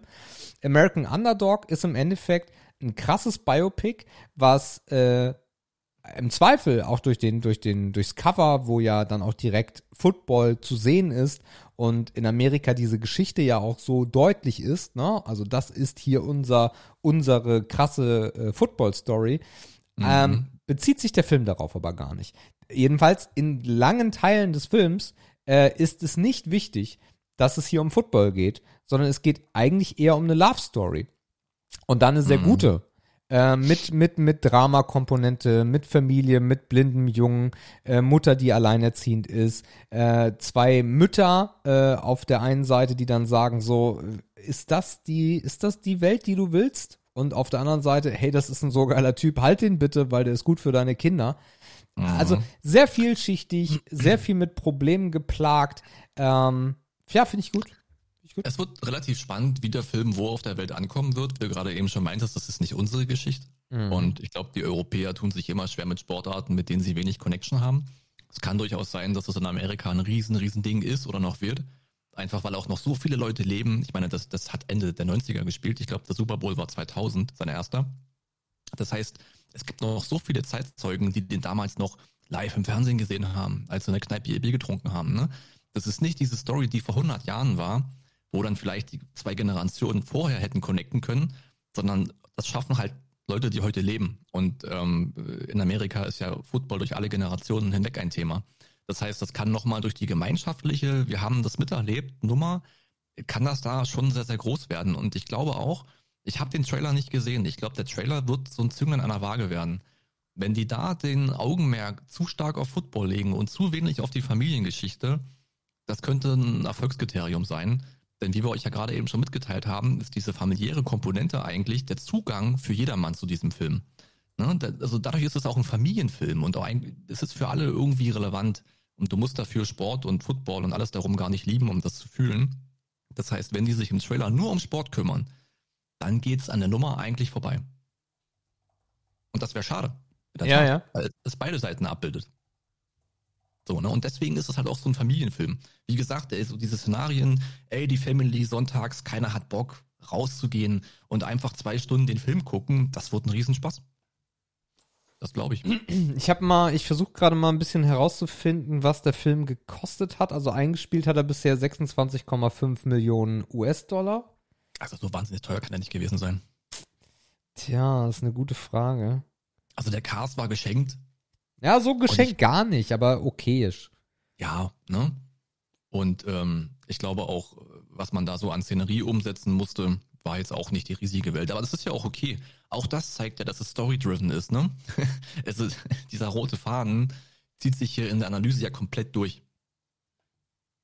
Von daher wäre das auch in Ordnung. Nee, aber es ist auf jeden Fall. Ich hoffe, dass das irgendwann bei uns in, was weiß ich, in Netflix landet oder in Amazon Prime landet oder irgendwas. Oder dass es für drei, Euro- für drei Euro irgendwie kaufbar ist.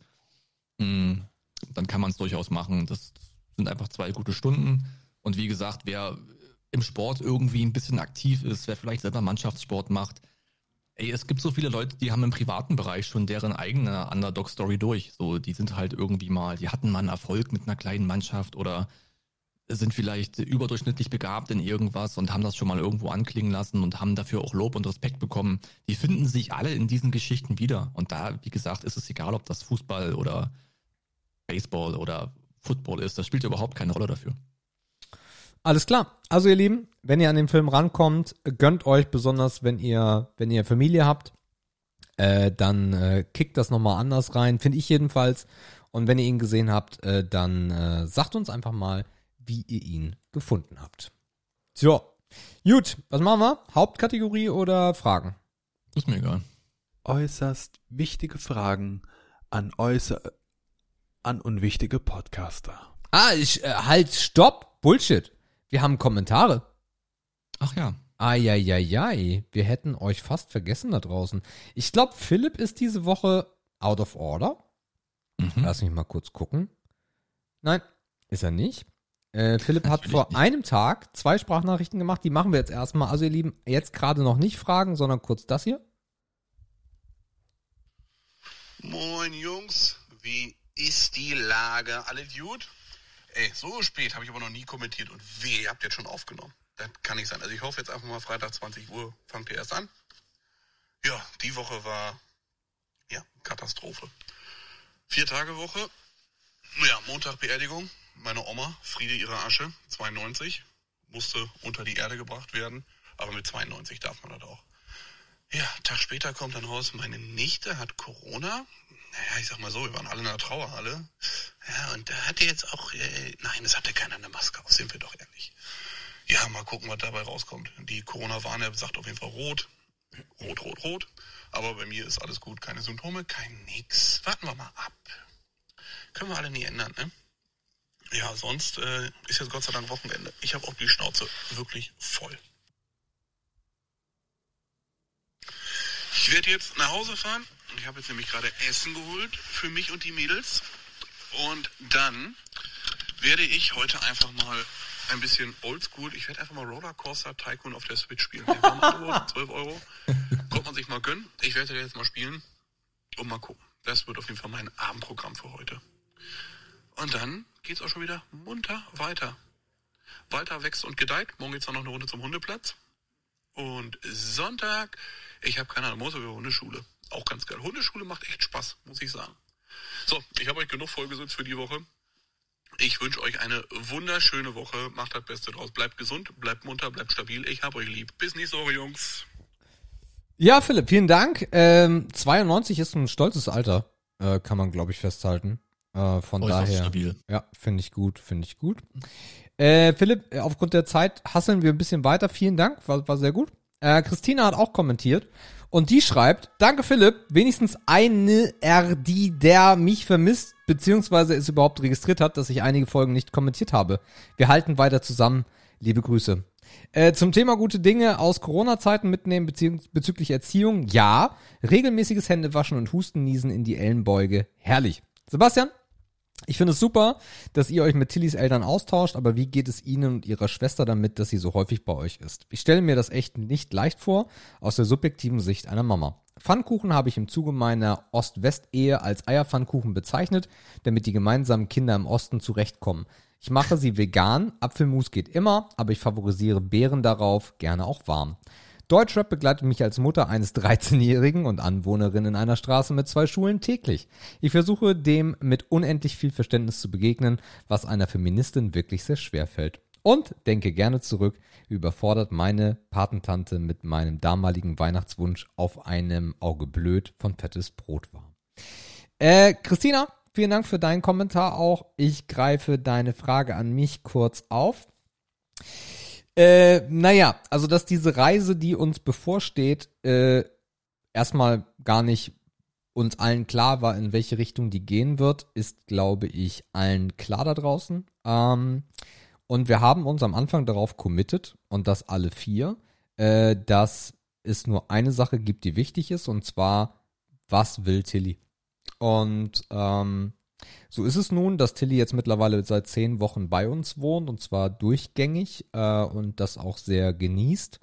Ähm, und wir im, im, so wie es der Alltag zulässt, im regen Austausch sind oder dann auch mal bei den beiden vorbeifahren, um einfach mal ein bisschen die auch up to date zu halten. Äh, Im Sommer steht jetzt äh, nicht ein Schulwechsel an, sondern es geht in die Oberstufe für Tilly. Da gibt's jetzt auch äh, Termine. Wir gucken gerade, dass wir also Jördi und ich, so viel auch äh, Verantwortung übernehmen, wie es geht. Das heißt Arzttermine oder auch eine schulische Veranstaltung, die diese Woche war, äh, dass wir das dann auch äh, übernehmen und also nicht nur, ja, das Schöne, ja, das Schöne ist Quatsch, ne, weil das gehört ja alles dazu machen.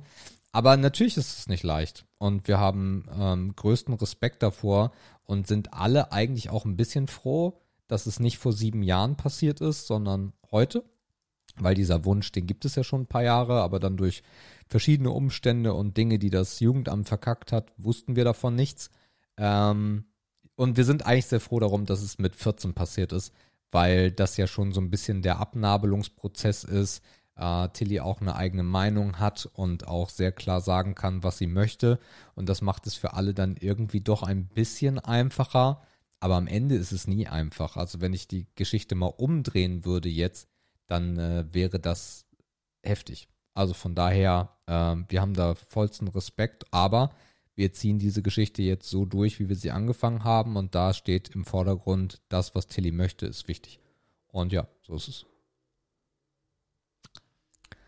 Alrighty, oh. dann können wir jetzt aber nochmal das Knöpfchen drücken und machen das hier.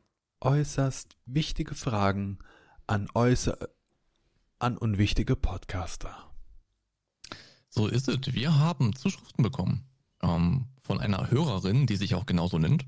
Ähm, also wenn ihr immer mal wusstet, ähm, wo ihr Fragen hinterlassen könnt, dann ist das ehre oder schmutz.de, Kommentarfunktion, egal welche Folge, wir sehen und wir lesen alles. Und wir haben in der Zahl zwei, vier, sechs, acht, zehn, zwölf Fragen bekommen, die wir uns natürlich wieder ein bisschen aufteilen, ähm, damit wir ein paar Wochen davon zehren können, bis auch Andreas wieder frisch ist im Kopf und uns neue schickt. Also ihr könnt es auch gerne ein bisschen abwechseln. Hauptsache, wir haben immer irgendwas. Mhm. Warum lese ich 20? Weil das zweimal die fast die gleichen Nachrichten sind. Ah, okay. Also scheinbar mit dem Abschicken irgendwas schiefgelaufen oder so. Mhm. Jedenfalls habe ich mal drei für heute rausgepickt, die jetzt auch nicht zu trüb sind, denn wir haben ja schon viel über, über Krieg und Schmutz gesprochen. Heute reicht erstmal. Und zwar fangen wir mit einer easy, easy, easy Question an, Sebastian. Welche Serie hast du als Kind regelmäßig geguckt? Oh, eine ganze Menge.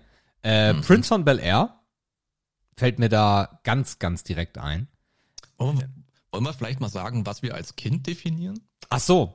Naja, Ich weiß nicht, wie sie es meint, aber also als Kind würde ich sagen, so alles bis 14, 15. okay, okay, ja. Ja. Okay. Mhm. Äh, ja, aber äh, Prince von Bel Air lief ja jahrelang, also von daher, da war ich echt noch jung.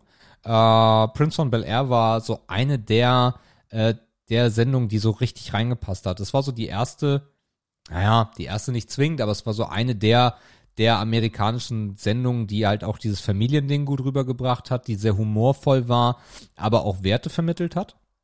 Ja, Mhm. zum äh, Miteinander leben, äh, Probleme bewältigen und so weiter. Von daher war Prince von Bel Air richtig, richtig groß. Ich glaube, das war auch so ein bisschen der Kern von vielen Serien, die derzeit kamen und teilweise auch aneinandergereiht kamen, Ja. also auf mehrere Wochentage verteilt. Dazu passend kann man eigentlich direkt noch alle unter einem Dach reinwerfen. Mhm. Ähm, Steve Urkel, eine, ein, eine Figur, die unvergleichbar war. Dazu die schöne Laura, in die er immer verliebt war. Äh, sehr viele Inhouse-Probleme, sehr viele komische Begebenheiten, auch mit einem mit einem guten Humor, der aber, ich glaube, ich habe über diese Serie Fremdschämen kennengelernt, weil das, also zumindest meine Fremdschamengrenze oft berührt hat, weil das schon ziemlich, ziemlich doof war teilweise. Mm, Aber ich kannte eigentlich keinen, der es nicht mochte. Ähm, oh, es gibt so viele, also könnte ich wahrscheinlich jetzt 20 Minuten referieren drüber. Ähm, Full House. Mhm. Äh, Full House war für mich auch richtig groß. Die Tenners, äh, der alleinerziehende Vater, weil die Mutter gestorben ist mit äh, drei Kindern. Äh, Onkel Jesse Hießen die dabei. bei- Hießen die bei Full House auch Tenner? Die, die, ja. Oder? Ah, okay, krass. Oder für elf. Warte mal. Also bei Alf hießen sie halt Tenners, ne? Also ich kenne Full House nicht, ich bin mir nicht sicher. Aber Nein, nein, ein Tenner. Tenner. Ja, ja. Krass, okay, Tenner. okay. Ja. Äh, ja, also Full House war für mich auch eine sehr geile Se äh, Serie. Äh, ich war der absolute Fan von Onkel Jesse. Ähm, das war richtig gut. Äh, die, die Nanny, also da gab's jetzt weniger Anspruch an irgendwie, dass die irgendwas äh, gut gemacht hat, jedenfalls von der Message her. Aber die Mhm. Nanny war auch eine ne richtig gute Serie. Die äh, auch jede Folge gesehen. Ich glaube, die Nanny war auch so ein bisschen der Anstoß für diese Sidekick-Rolle. Ja. Also ich meine, ich habe den Namen von dem, ähm, war das ein Butler oder ein Haushälter? Ja, wie hieß denn der gleich? Aber wenn ich ihn sehe, denke ich immer an Bertha.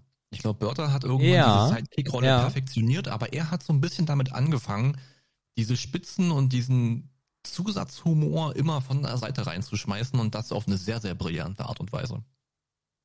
Wenn es um US-amerikanische Family-Serien geht, würde ich noch die Bill Cosby Show reinwerfen. Ähm, äh, es ist eine Serie, die anhand Ah. der Hauptperson schlecht gealtert ist. Bisschen, bisschen Ähm, auch zu alt für uns. Also Ja, sie lief zwar immer noch, aber Mhm. ne? Also ich hatte ja auch immer eine ältere Schwester. Ich musste ja auch viele Sachen mitgucken, die ist ja sechs Jahre älter. Ähm, aber das habe ich eigentlich auch ganz, äh, ganz gern gemocht. Ich weiß gar nicht mehr so richtig warum. Ich glaube, der hatte halt auch einen relativ speziellen Humor. ja. Und ich glaube, dass auch dieses Geschwistern, dass ich mich auch so ein bisschen in diesem Geschwistern-Business da auch wiedergefunden habe. Äh, dann geht's für mich auf jeden Fall weiter mit eine starke Familie, Side by Side. Okay, Äh, Step by Step, sorry, Step by Step. Ähm, das war die äh, mit der mit der Achterbahn im Intro. äh, diese Amerika, das ist im Endeffekt, oh Gott, äh, Patchwork-Familie, zwei Patchwork-Familien treffen aufeinander, die sich überhaupt nicht leiden können in der ersten, in den ersten Jahren. Äh, die Mutter ist Friseurin im eigenen Haus, das war halt so Friseur, ne? Also ich als Kind, meine Mutter Friseurin, irgendwie habe ich mich da auch gesehen. Das war halt diese ganze Riege an Samstagvormittag-Geschichten, die so gelaufen sind bei RTL. Hm. Ähm, und äh, fand ich geil. Ich weiß gar nicht mehr, Jodie oder wie der, das, da gab es auch mal ein paar Mädels, die gar nicht schlecht aussahen. Das war auch dann so Zeit, Ah. äh, auf jeden Fall in die Zeit treffend. Ähm, Okay, okay, okay. Also eine starke Familie Mhm. war richtig stark, ja. Mhm. Wenn ich nochmal einen Schritt zurückgehe, dann war es auf jeden Fall Alf. Also Alf ist so einer der Helden meiner Kindheit. Das kam ja zum Glück auch jeden Tag. Ich glaube so gegen fünf irgendwie. Also so leicht vorm Abendprogramm, Ja. glaube ich, Kabel 1 damals. Nee, erstes, oder? ARD Nee, oder ZDF? Alf Alf? kam. Alf kam, äh, genau wie die Simpsons war das erste eine Geschichte der Öffentlich-Rechtlichen. Ja, da war es aber vor meiner Zeit. Also ich kenne Alf nur irgendwie so Kabel 1 oder so in die Richtung. Alf im ZDF, Ähm, ja, ja. Jedenfalls Held meiner Kindheit. Ich habe diesen Humor unglaublich gefeiert. Ich habe dieses Vieh, also diese Gestalt dieses Außerirdischen unglaublich gemocht. Ähm, ich weiß nicht, ob das auch, ob man so weit gehen kann zu sagen, dass das meinen Humor irgendwie sogar irgendwie geprägt hat. Das wäre vielleicht spannend, das heute nochmal anzuschauen und nochmal abzugleichen, ob man sich da irgendwie auch in der Art, wie man, wie man Dinge sagt, wiederfindet. Ich würde mich nicht, ich würde, ich wäre nicht überrascht, wenn es hier und da passieren könnte. Ähm, ja, das war, das war einfach genial und ich habe mich, ich hatte auch mal so ein riesiges Plüschtier von meinem Dad bekommen, irgendwann zum Geburtstag, also so ein, so ein 50 Zentimeter hohes Ding, das ich aber irgendwann abgeben musste, weil ich dann so eine, ähm, so eine Hausstaub oder so eine Milbenallergie hatte. Das war ein unglaublich tragischer Akt, äh, dieses Ding aus der Hand zu geben, weil ich den über alles geliebt habe. Und ähm, Alf ist auch einer dieser, einer dieser Serien, die man auch irgendwann noch mal gucken kann, wo man dann die Witze noch besser versteht. Damals war ich noch ein bisschen jung, um alles zu checken, aber du hast natürlich mitgelacht, weil ja auch in diesen Serien auch dieser, dieses Lachen eingespielt wurde, klar. Das ist so ein bisschen wie bei Werner. Da habe ich die Witze auch früher nicht alle verstanden, aber heute natürlich schon. Und das hat es dann auch irgendwie im Älterwerden spannender gemacht, das noch und noch mal zu gucken. Äh, ja, auf jeden Fall ein Highlight. Also ich habe gerade mal nachgeschaut. Ähm, also ZDF 1988 bis 93 Mhm. ähm, und bei Pro7, äh, bei Kabel 1 erst ab 2002. Ah, okay. Das heißt, du wirst dich irgendwie vertan haben im Sender. Ich guck mal Tele 5. Bei gut, Tele dann hab ich 5, das nee, bei. Tele 5 lief es auch nicht. Dann ist der Teil, an den ich mich erinnern kann, nur Kabel 1 und dann vorher werde ich mich nicht erinnern können, wo es liegt. Sat 1 94. Das macht natürlich auch noch Sinn, ja. Ja. Egal. Ähm, für mich dann noch eine Sache, die ich immer skurril fand als Kind und darum irgendwie so gut war äh, eine schrecklich nette Familie, Al Bundy. Mhm. Das war ja irgendwie, ja weiß ich nicht, wie man das bezeichnen soll.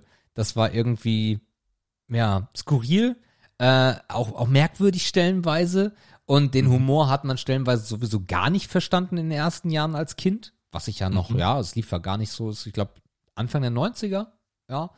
Ähm, aber trotzdem hat mich das irgendwie immer äh, mitgerissen und es war natürlich auch sehr sexuell, was dann auch Ja. irgendwie interessant wurde ab einem gewissen äh, Moment. Al Bundys Träume mit äh, halbnackten, hübschen Playmates. Ähm, äh, das hat dann sein Übriges dazu getan. Ja, also schrecklich nette Familie gehört auf jeden Fall auch mit dazu. Al Bundy habe ich irgendwie nie so richtig gefühlt. Also Okay. ich kann verstehen, also ich kann heute rückwirkend verstehen, warum man es mochte. Aber ich konnte mich mit ihm irgendwie nicht so richtig identifizieren. Ich weiß auch gar nicht mehr so richtig mehr, warum. Wahrscheinlich gab es andere Sachen, die ich spannender fand. Natürlich haben wir alle auf die Tochter gegeiert, ist ja klar. Ähm, wahrscheinlich hat man es auch nur deswegen dann trotzdem geguckt. ähm, aber so richtig, dass ich sage, das war jetzt ein Highlight, nee, so weit würde ich bei würde ich bei Al Bundy tatsächlich tatsächlich nicht gehen. Ich habe gerade versucht, nochmal noch mal einen Schritt zurückzugehen und mal zu überlegen, was ich denn an, an Zeichentrickserien geguckt habe. Boah, das Thema ist so groß, Alter. Das ist ja auch noch Kind. Ähm, also äh, Tom und Jerry war, glaube ich, Blech. Tom und Jerry war, glaube ich, mein Ding. Okay. Da bin ich mir relativ sicher, dass das viel, viel stattfand. Ähm, das kam, glaube ich, auch jeden Tag, meine ich. Also ich habe mich immer an Dingen festgehalten, die am liebsten jeden Tag kommen. Ist ja klar. Ne? Dann ist es ja auch einprägsamer und man verbindet sich ein bisschen besser damit. Tom und Jerry auf jeden Fall. Ähm, dann hier die Bunny Show. Wie hieß das noch gleich? Ähm, das ist die große bunte Bunny Show und wir sind alle mit dabei. Ich weiß gar nicht, wie das hieß. Die Hieß Bundy? so? Nee, die Bunny Show. Ach so, hier, ähm, Wir sind die großen Hunde. Ja, äh, die Looney Tunes. Meinst du Aber die? da gab es noch einen deutschen Titel, oder? Weiß ich nicht mehr. Ja, das habe ich auf jeden Fall gefeiert. Ja. Das so. Genau, und es gab halt auch immer viele verschiedene kleine Geschichten innerhalb einer Serie. Das Mhm. fand ich immer cool. Ähm, dann gab's Pinky and the Brain. Ja. Das war ein großes Ding. Boah, ich glaube, da fallen mir jetzt gar nicht mehr alle ein. Dafür ist meine Erinnerung wahrscheinlich schlecht. Also ich, Tiny ich Toons hießen, glaube ich, bei euch. Tiny bei Tunes, uns, genau, ja. äh, genau. War bei euch auch sehr schön. Ähm, äh, äh, ja, im Schnellverlauf, äh, äh, Pokémon war ein Riesending. Äh, auf RTL 2. Dann hatten wir äh, die Turtles, riesengroß für mich. Unfassbar groß. Äh, Saber Rider, unfassbar groß für mich. Ähm, äh, The Amazing Spider-Man, also die originale Cartoon-Serie, auch äh, richtig groß. Ähm, äh, Mila Superstar, äh, Kickers, äh, das habe ich alles äh, inhaliert. Mir fällt aber zu den Sitcoms noch eine ein, die wirklich, glaube ich, mit eine der krassesten war. Und zwar Hör mal, wer da hämmert. Hör mal, wer da hämmert. Das waren die, das war die Handwerkerscheiße. ne? Power. Genau. Wie hieß nochmal diese, diese, diese Marke, die die da so hart, äh, Ba ah, da haben doch, da war doch auch viel Promotion dahinter, ja, oder? ja, ja, ja. Aber war das offiziell, war das eine richtige Marke? Ich will, also im Nachgang kann es eigentlich nicht anders gewesen sein, oder? Ähm, ich glaube, das war eine, ich glaube, das war eine, Oder nee, war die, oder war die ausgedacht? ich glaube, die war ausgedacht. Irgendwas Binford, oder? Binford, geil. Binford. Ah, ja. Aber gibt es Binford-Tools wirklich? Ah, das wäre ja krass, wenn es das damals nicht gegeben hätte. Klar gibt's die. Ich versuche mal das Logo rauszufinden. Ich glaube, dann erkenne ich es wieder. Binford Werkzeug mal gegoogelt. Logo. Nein, das, Nee, es ist nicht ganz. Aber guck mal, doch, hör mal, wer da hämmert, sehe ich gerade als Logo. Aber jetzt denk doch mal an die heutige Zeit. Wie, wie utopisch das wäre, wenn man eine Sendung um eine Marke baut Ja. und das nicht nutzen würde. nee, Binford gab's nicht. Das einzige, was, äh, also, was, was wirklich, äh, richtigen Bezug hatte, äh, war diese ganze Nesca-Thematik. Äh, diese Hot Rod-Thematik, die in der Serie war, äh, Mhm. mit, mit den Andretti-Brüdern auch, äh, die dann ja auch wirklich in der Sendung mit dabei waren. Das gab's wirklich. Krass, ja. Also heute nicht mehr denkbar. Ja, also für mich eine der besten Sitcoms überhaupt. Aber lass mal weitermachen, wir müssen weiter. Ja, nächste Frage, sagst du? Ja. Okay. Dann haben wir, na dann bleiben wir doch mal in der Kindheit. Das ist eigentlich relativ ganz gut hier anknüpfend. Und zwar, welche Produkte oder Marken, die schon deine Eltern oder Großeltern kauften, kaufst du heute auch als Erwachsener noch, ohne dass du das hinterfragt hast und einfach übernommen hast? Ja, das ist eine gute Frage. Und ich Mhm. glaube, ich glaube gar nicht, dass da so viel ist.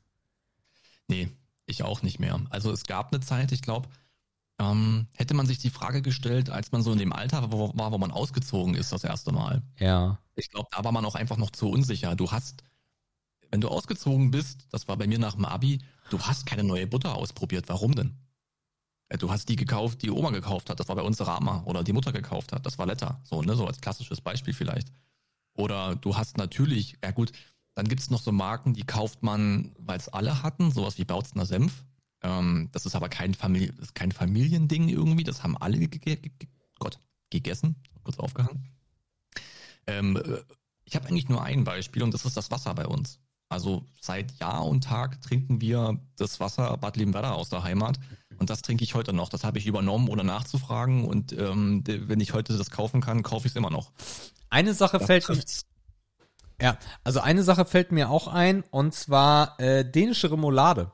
Äh, das ist, glaube ich, ein regionales Ding auf jeden Fall, äh, was man jetzt nicht überall unbedingt kennt. Ähm, aber diese original dänische Remoulade, äh, wir waren als Kinder sehr viel in Dänemark im Urlaub und ähm, die war da immer das Highlight, wobei ich fast behaupten würde, dass ich diese Tradition in die Familie gebracht habe, weil ich da so süchtig nach dem Zeug war.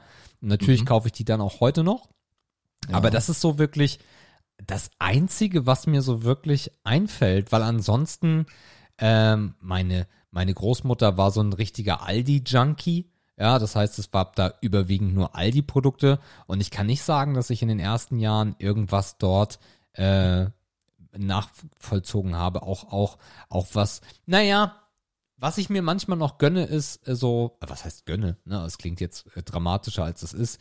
äh, dieser Kochschinken, ne, ganz klassischer Kochschinken, der auch noch so richtig nass aus der Verpackung rauskommt, den meine Oma Ah, dann ja. immer abgetupft hat. Ähm, Okay. Den, den kaufe ich auch heute noch so ein bisschen als, als äh, Familiending. Aber ansonsten gibt es da glaub, echt einige wenig. Einige Sachen hat man auch einfach abgelegt oder die haben sich dann irgendwann verändert. Ähm, ich weiß zum Beispiel, dass ich jahrelang noch die Dentagard ähm, Zahncreme benutzt habe.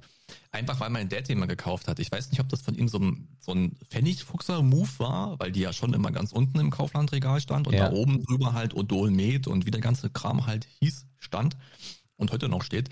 Habe ich mittlerweile geändert, ne? aber äh, habe ich halt auch jahrelang übernommen.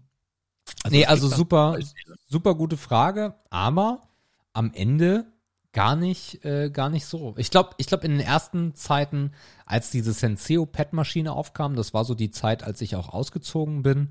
Äh, da habe ich immer von Aldi diese Kaffeemilch gekauft, wie meine Großeltern. Stimmt. Ich glaube, also bei uns, also nachdem meine Eltern sich getrennt haben, war bei uns Kaffee kein Thema mehr, Ah. weil das war immer das Thema meiner Mutter. Aber ich glaube, wenn man als Jugendlicher auszieht und mit den Eltern zusammen schon Filterkaffee getrunken hat, du wirst die Kaffeemarke nicht ändern. Warum solltest du denn?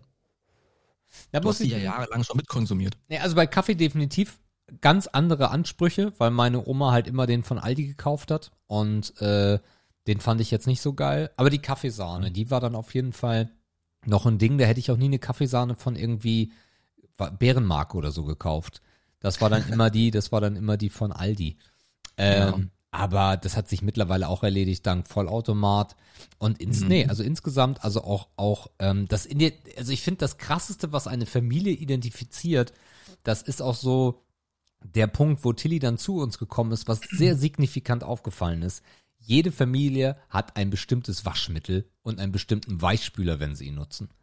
Ja. Das ist ganz extrem, ne? das ist aber so ein Geruchsding, ne? Ja, total. Also da das ist heimisch riechen. crazy. Das ist crazy. Und ich glaube, Ja. da, da entwickelt jeder dann eine eigene Idee von welches Waschmittel und welcher Weichspüler.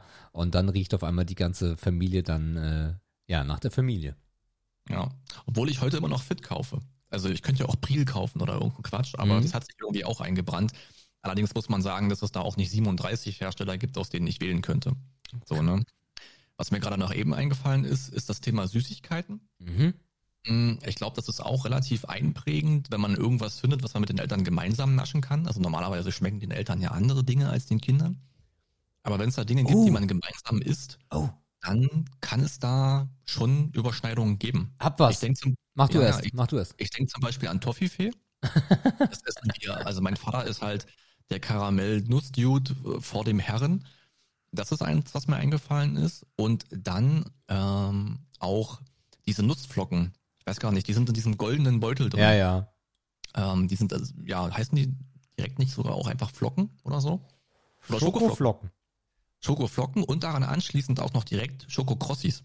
Mhm. Die waren auch sehr hoch im Kurs. Okay. Und die hat man natürlich auch noch weiterhin gekauft, heute zwar nicht mehr. Aber das war auch ein Ding, hast du auch übernommen. Einfach weil es auch den Eltern geschmeckt hat. Äh, da habe ich dann jetzt doch noch was und zwar äh, Vinetta. Das billigste, ekelhafteste Fetteis der Welt. Äh, wenn, wenn, das ist diese, diese Eistorte, Mhm. diese, so eine, so eine, so eine, so eine Schachtel, da ist dann das so auf einem, auf einem billigen braunen Plastiktablett oder schwarzen Plastiktablett, weiß ich gar nicht mehr genau. Und äh, das kaufen wir immer noch regelmäßig. Äh, Tilly mag das auch, das heißt, die Tradition wird fortgeführt. Das ist das billigste, ekelhafteste Eis, aber wenn ich das anschneide, dann schneidet meine Oma das an, äh, legt das dann auf einen, diese, diese, kennst du die noch, diese, diese Glasteller, so ein bisschen höher, wo du auch Eis drauflegen konntest, die auch so ein bisschen Eis, nee, nicht Eis, sondern Glas kristallig aussahen? Hatte jede Oma irgendwie. So eine Kuchenplatte auch, ne? So in der Form. nee, in also wirklich, also eher wie so ein, wie so ein äh, kleiner Teller aus Mhm. Glas und dann auch ein bisschen tiefer. Ach so, ja. Diese Kristalldinger, also Karte Ja, ja. irgendwie jede Oma. Äh, Mhm. Und wenn ich das anschneide, dann legt meine Oma mir so eine so eine Scheibe auf so ein auf so ein Glasding und dann sage ich, Oma, mach noch mal ein bisschen mehr. Und dann wurde der Teller aber auch wirklich abgeleckt. So sehr liebe ich dieses Eis immer noch. Und Mhm. äh, das ist auf jeden Fall etwas, was ich übernommen habe, ja. Ich glaube, was es auch immer gibt, ist Getränke. Also jetzt mal von meinem Wasserbeispiel abgesehen. Ich glaube, wenn du in einem Pepsi-Haushalt aufwächst, dann wirst du wahrscheinlich auch Pepsi trinken, wenn du ausziehst, ne? Gute Frage, ja. Also es gibt ja auch so diese 50-50 Entscheidungen ne? zwischen Mhm. Cola und Pepsi zum Beispiel, glaube ich, ein ganz ist ein, ist ein, ist ein Klassiker. Ich habe auch gerade überlegt, das kann ich aber auch mit einem Beispiel nicht nachvollziehen, wie es ist, wenn die Eltern rauchen und man selber raucht. Ich immer andere Marke. Immer andere. Ja, ja, auf jeden Fall. Meine Oma hat die billigen Boston gekauft von Aldi. Das ist Ähm. aber auch ein Fuchs gewesen, du. Ja, absolut. Ja, kam aus dem Krieg, ne? Kam aus dem Krieg. Äh, und, und, nee, nee, ich war, ich war da relativ schnell beim Marlboro und Lucky. Also von daher, nee, auf keinen Fall. Auf keinen Fall. Okay. Mhm. Ja. Ja gut, ansonsten vielleicht, also ich versuche gerade noch so ein paar Dinge zu konstruieren, die man selber vielleicht nicht erlebt hat, aber die möglich sind. Ich habe auch noch so über Autos nachgedacht. Ich glaube, wenn man so eine Familie hat, die ziemlich autovernarrt ist, dann glaube ich, schießt man sowas auch in die DNA von der Mhm. Sohn, vom Sohn und von der Tochter. Ne, wenn der Vater jetzt, was weiß ich, Audi-Fan ist, dann wird man wahrscheinlich jetzt nicht einen, Toyota als erstes Auto gerne haben wollen. Das könnte ich mir noch vorstellen, dass das klappt. Okay. Ja, aber ansonsten, boah, so im alltäglichen Bereich. Haben wir noch Also ich- eine? Nee, noch ja, eine Frage haben wir noch. Gut. Aber ich sehe schon, also es wird schon 15.40 Uhr, ne? ja. vielleicht machen wir dann nur dreimal Ehre oder Schmutz oder so. Ja, gucken, wir mal. gleich. Die, die, also die letzte Frage, das ist die tiefste. Aber vielleicht machen wir auch keine Ehre oder Schmutz Irgendwie mehr. ist es auch die spannendste, aber ich, ich weiß noch nicht so richtig, wo die, wo unsere jetzt äh, neu geschätzte und bekannte Hörerin damit hin möchte. Denn die Frage lautet: Wer bist du, wenn du niemand sein musst? Oh. Da habe ich ein ganz, da habe ich ein ganz aktuelles Beispiel. Ich Und- würde die Frage erstmal gern verstehen. Okay, aber ich würde, ja, okay, dann mach mal. Verstehst du sie? Ja. Na, Wie verstehst du die Frage? Okay, also pass auf, ich mache das Beispiel, weil dann wird klar, wie ich sie verstehe und dann können wir uns darüber unterhalten oder wie auch Gut, immer. alles klar. Ähm, ich habe äh, äh, gestern ja Elden Ring gespielt. Und Tilly saß daneben, war höchst interessiert. Ähm, wir haben das so ein bisschen zusammengespielt, auch wenn sie es nicht gespielt hat, weil sonst wäre der Controller wahrscheinlich in der Ecke gelandet, weil das Spiel halt so schwer ist. Und das war so ein richtiges Vater-Tochter-Ding, was echt toll war. Und äh, wenn jemand im Raum ist, fange ich halt an zu kommentieren. Na, also dann, äh, dann rede ich mehr, als wenn ich selber spielen würde. Und dann sagte Tilly so, ey, du wärst eigentlich der perfekte Streamer. Und ich sag, äh, Mäuschen, das habe ich jahrelang gemacht. Wie, äh, ah, Mhm. war, war, war. Und dann ähm, gibt, ich habe ja viel gelöscht auf Twitch, ähm, aber ha, habe noch ein paar Sachen, die ich ihr zeigen konnte und habe ihr das so gezeigt. Und dann äh, hat sie was sehr, sehr, sehr Schönes gesagt.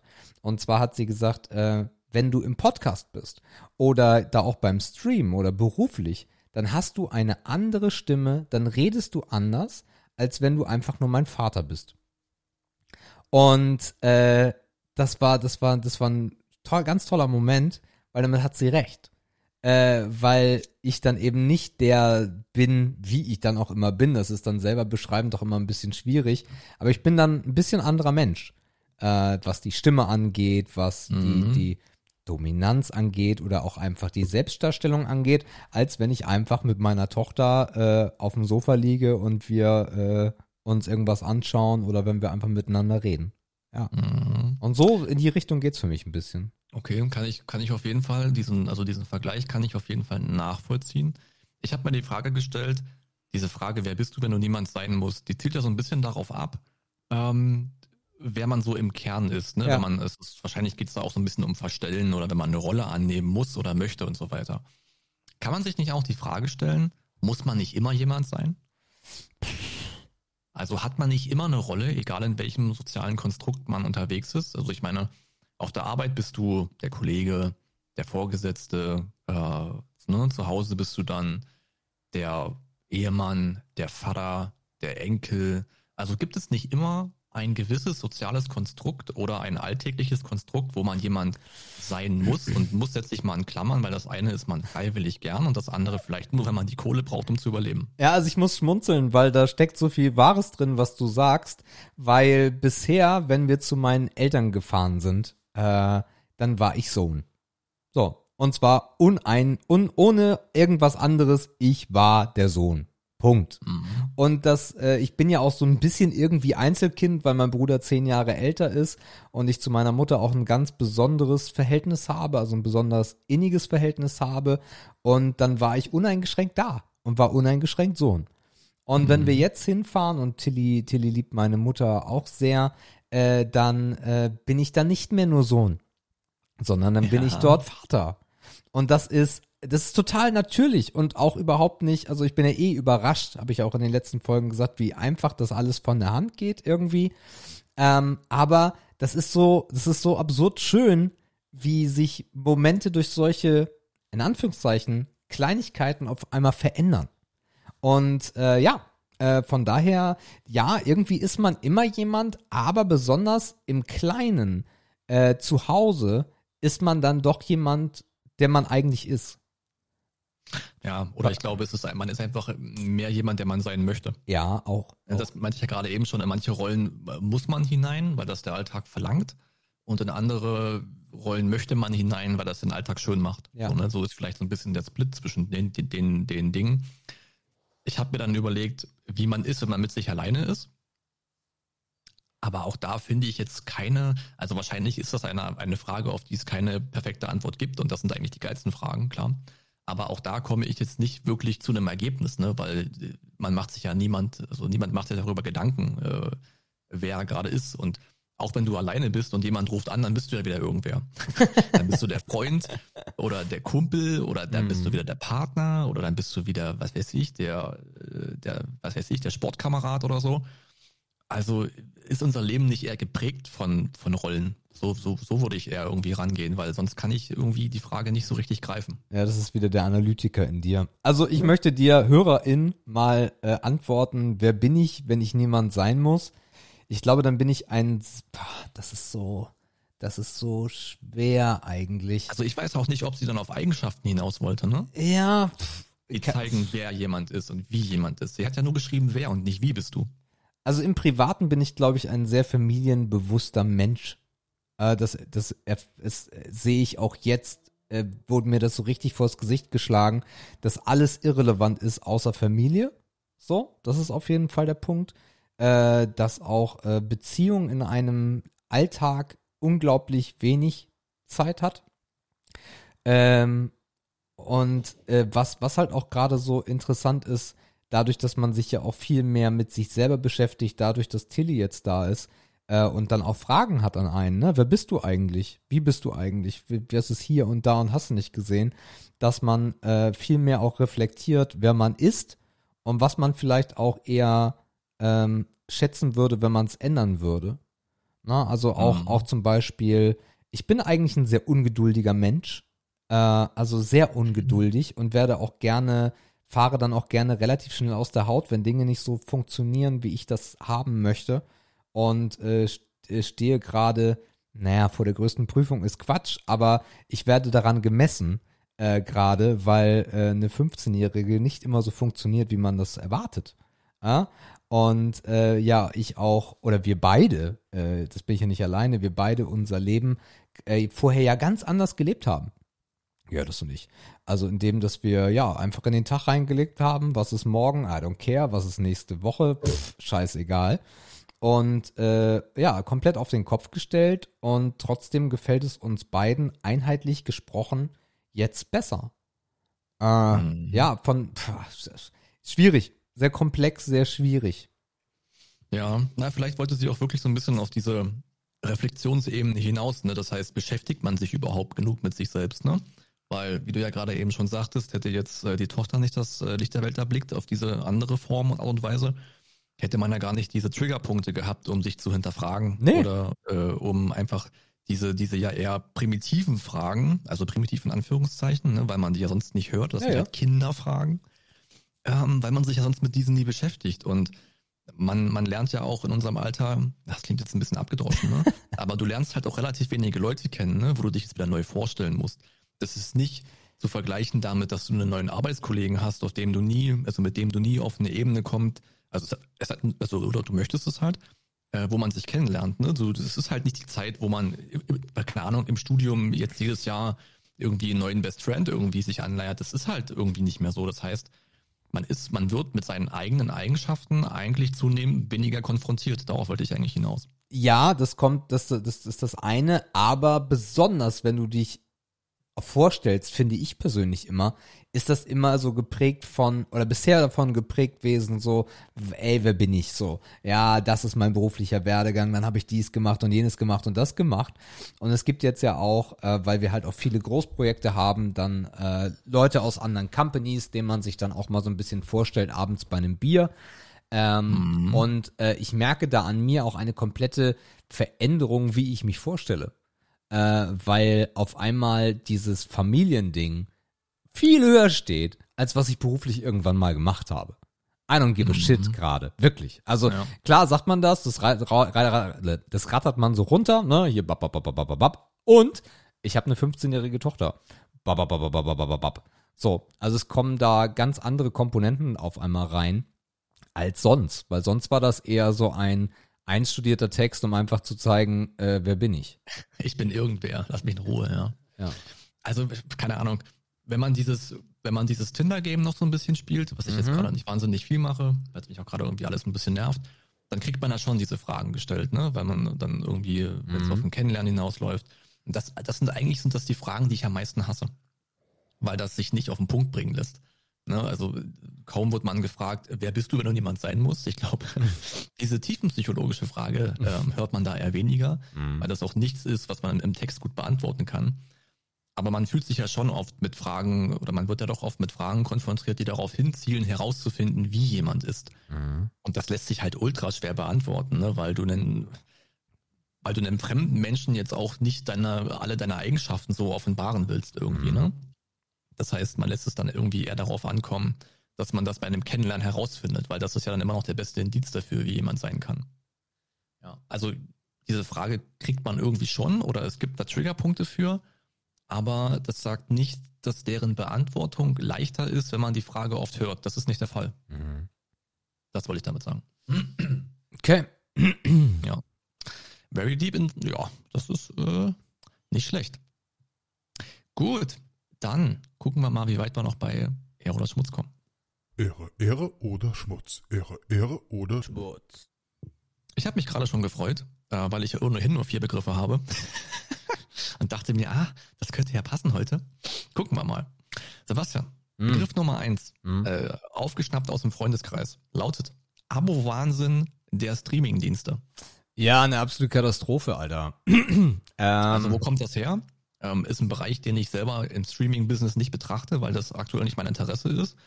Aber ich habe ein paar Fußball-Enthusiasten in meinem Freundeskreis, die mir erzählt haben, dass die heute fünf Abonnements bräuchten, ja. ähm, um all das zu sehen, was sie früher auf äh, Sky plus Free TV sehen konnten. Genau. Sky, Amazon, äh, The Zone, The Zone, genau. Telekom Telekom, und dann noch irgendein anderer Quatsch. ja. Ähm, äh, naja, also mal auf der Sportebene könnte man das ziehen, mache ich jetzt weniger, weil ich halt in diesem Fußballding zum Glück nicht mehr drin stecke. Ähm, aber äh, es ist ja insgesamt Wahnsinn, äh, wie, wie, wie, was für Ausmaße das angenommen hat. Also, äh, wenn ich alle meine Interessen abdecken wollte, und die meisten davon habe ich abgedeckt mit einem Abo und ärgere mich jeden Monat, warum? Äh, es ist bei mir äh, Netflix, klar, äh, wobei Netflix ich eigentlich selber sehr wenig benutze und Jördis und Tilly umso mehr. Amazon Prime habe ich habe ich dazu bekommen zu meinem Prime, von daher das tut mir am wenigsten weh. Gibt's aber auch den wenigsten Content, den ich genieße. Äh, dann äh, mag ich Football, das heißt, ich gehe entweder auf The Zone, äh, wobei eher auf den NFL Game Pass.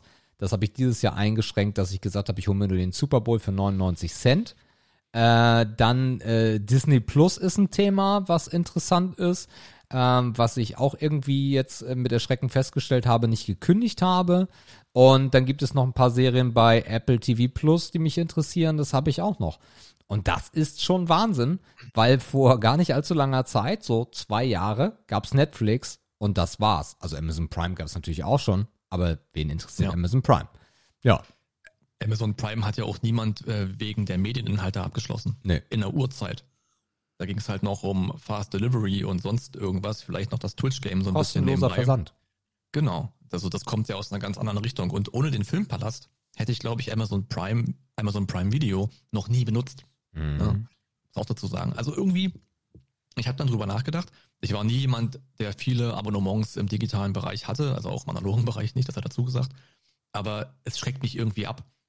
Also das, also mich bringt das eher dazu, noch kürzer zu treten in diesem ganzen Kram, weil ich mir dann irgendwie denke, das baut auch Druck in den Leuten auf.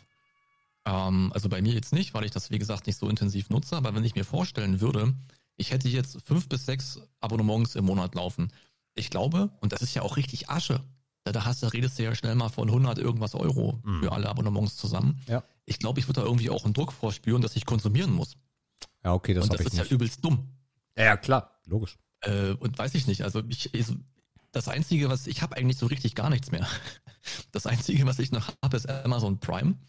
Ähm, und das bleibt auch. Das ist ein durchlaufender Posten. Das merke ich. Also das heißt durchlaufender Posten, aber das merke ich gar nicht mehr, weil das schon jahrelang so ist. Netflix habe ich mich in irgendeinen so Family-Account hier eingekauft von einem Kumpel.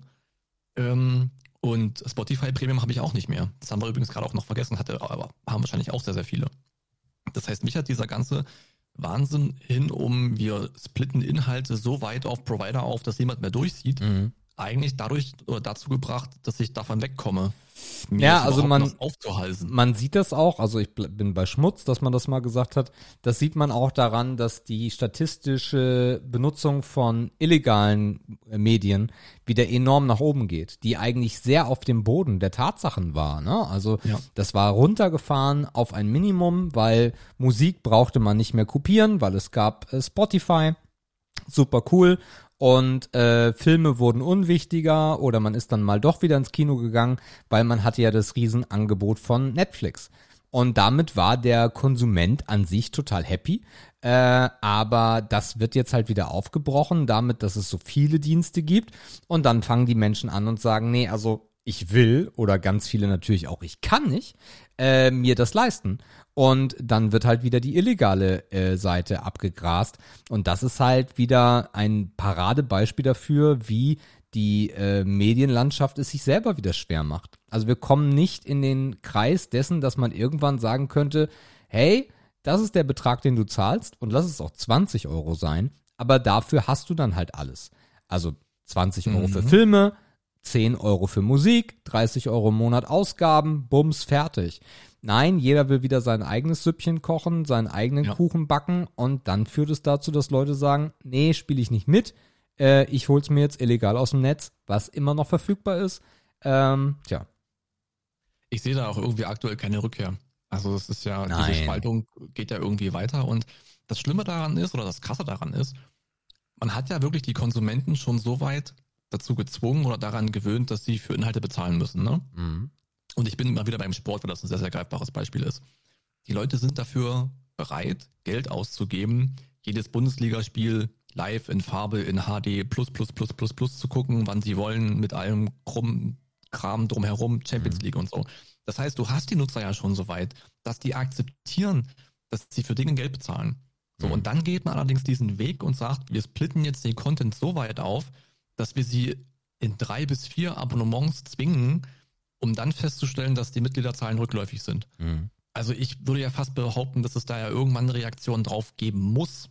Ich meine, wir sind alle uns einig, dass die da nicht am Hungertuch nagen und ihr Geld damit immer noch verdienen werden, keine Frage. Mhm. Weil Sport ist halt auch ein Thema von Enthusiasten und die geben das Geld halt einfach aus. Aber ich merke es halt auch bei Freunden, die sagen, die teilen sich mittlerweile auf. Mhm. So, das heißt, das sind vier Leute, die wohnen alle, alle in der gleichen Stadt und die sagen, okay, dieses Jahr machst du da Zone, ich mach das, du machst das und wir treffen uns, wann wir, wann wir, wann wir Bock haben. So. Das heißt, der Konsument sucht sich eigentlich schon Auswege für einen Umstand, den es eigentlich gar nicht geben sollte. Und das ist halt nie ein gutes Zeichen. Ja, äh, stimme ich dir komplett zu. Ja. Also ich Äh, finde es auch richtig, richtig schmutzig. so, äh, da es bei uns gerade an der Tür geklingelt hat, würde ich bei einem Ehre- oder Schmutzbegriff bleiben, falls für dich okay. Ja, dann spare ich mir drei auf. Perfekt, so soll es sein. Easy going. Gut.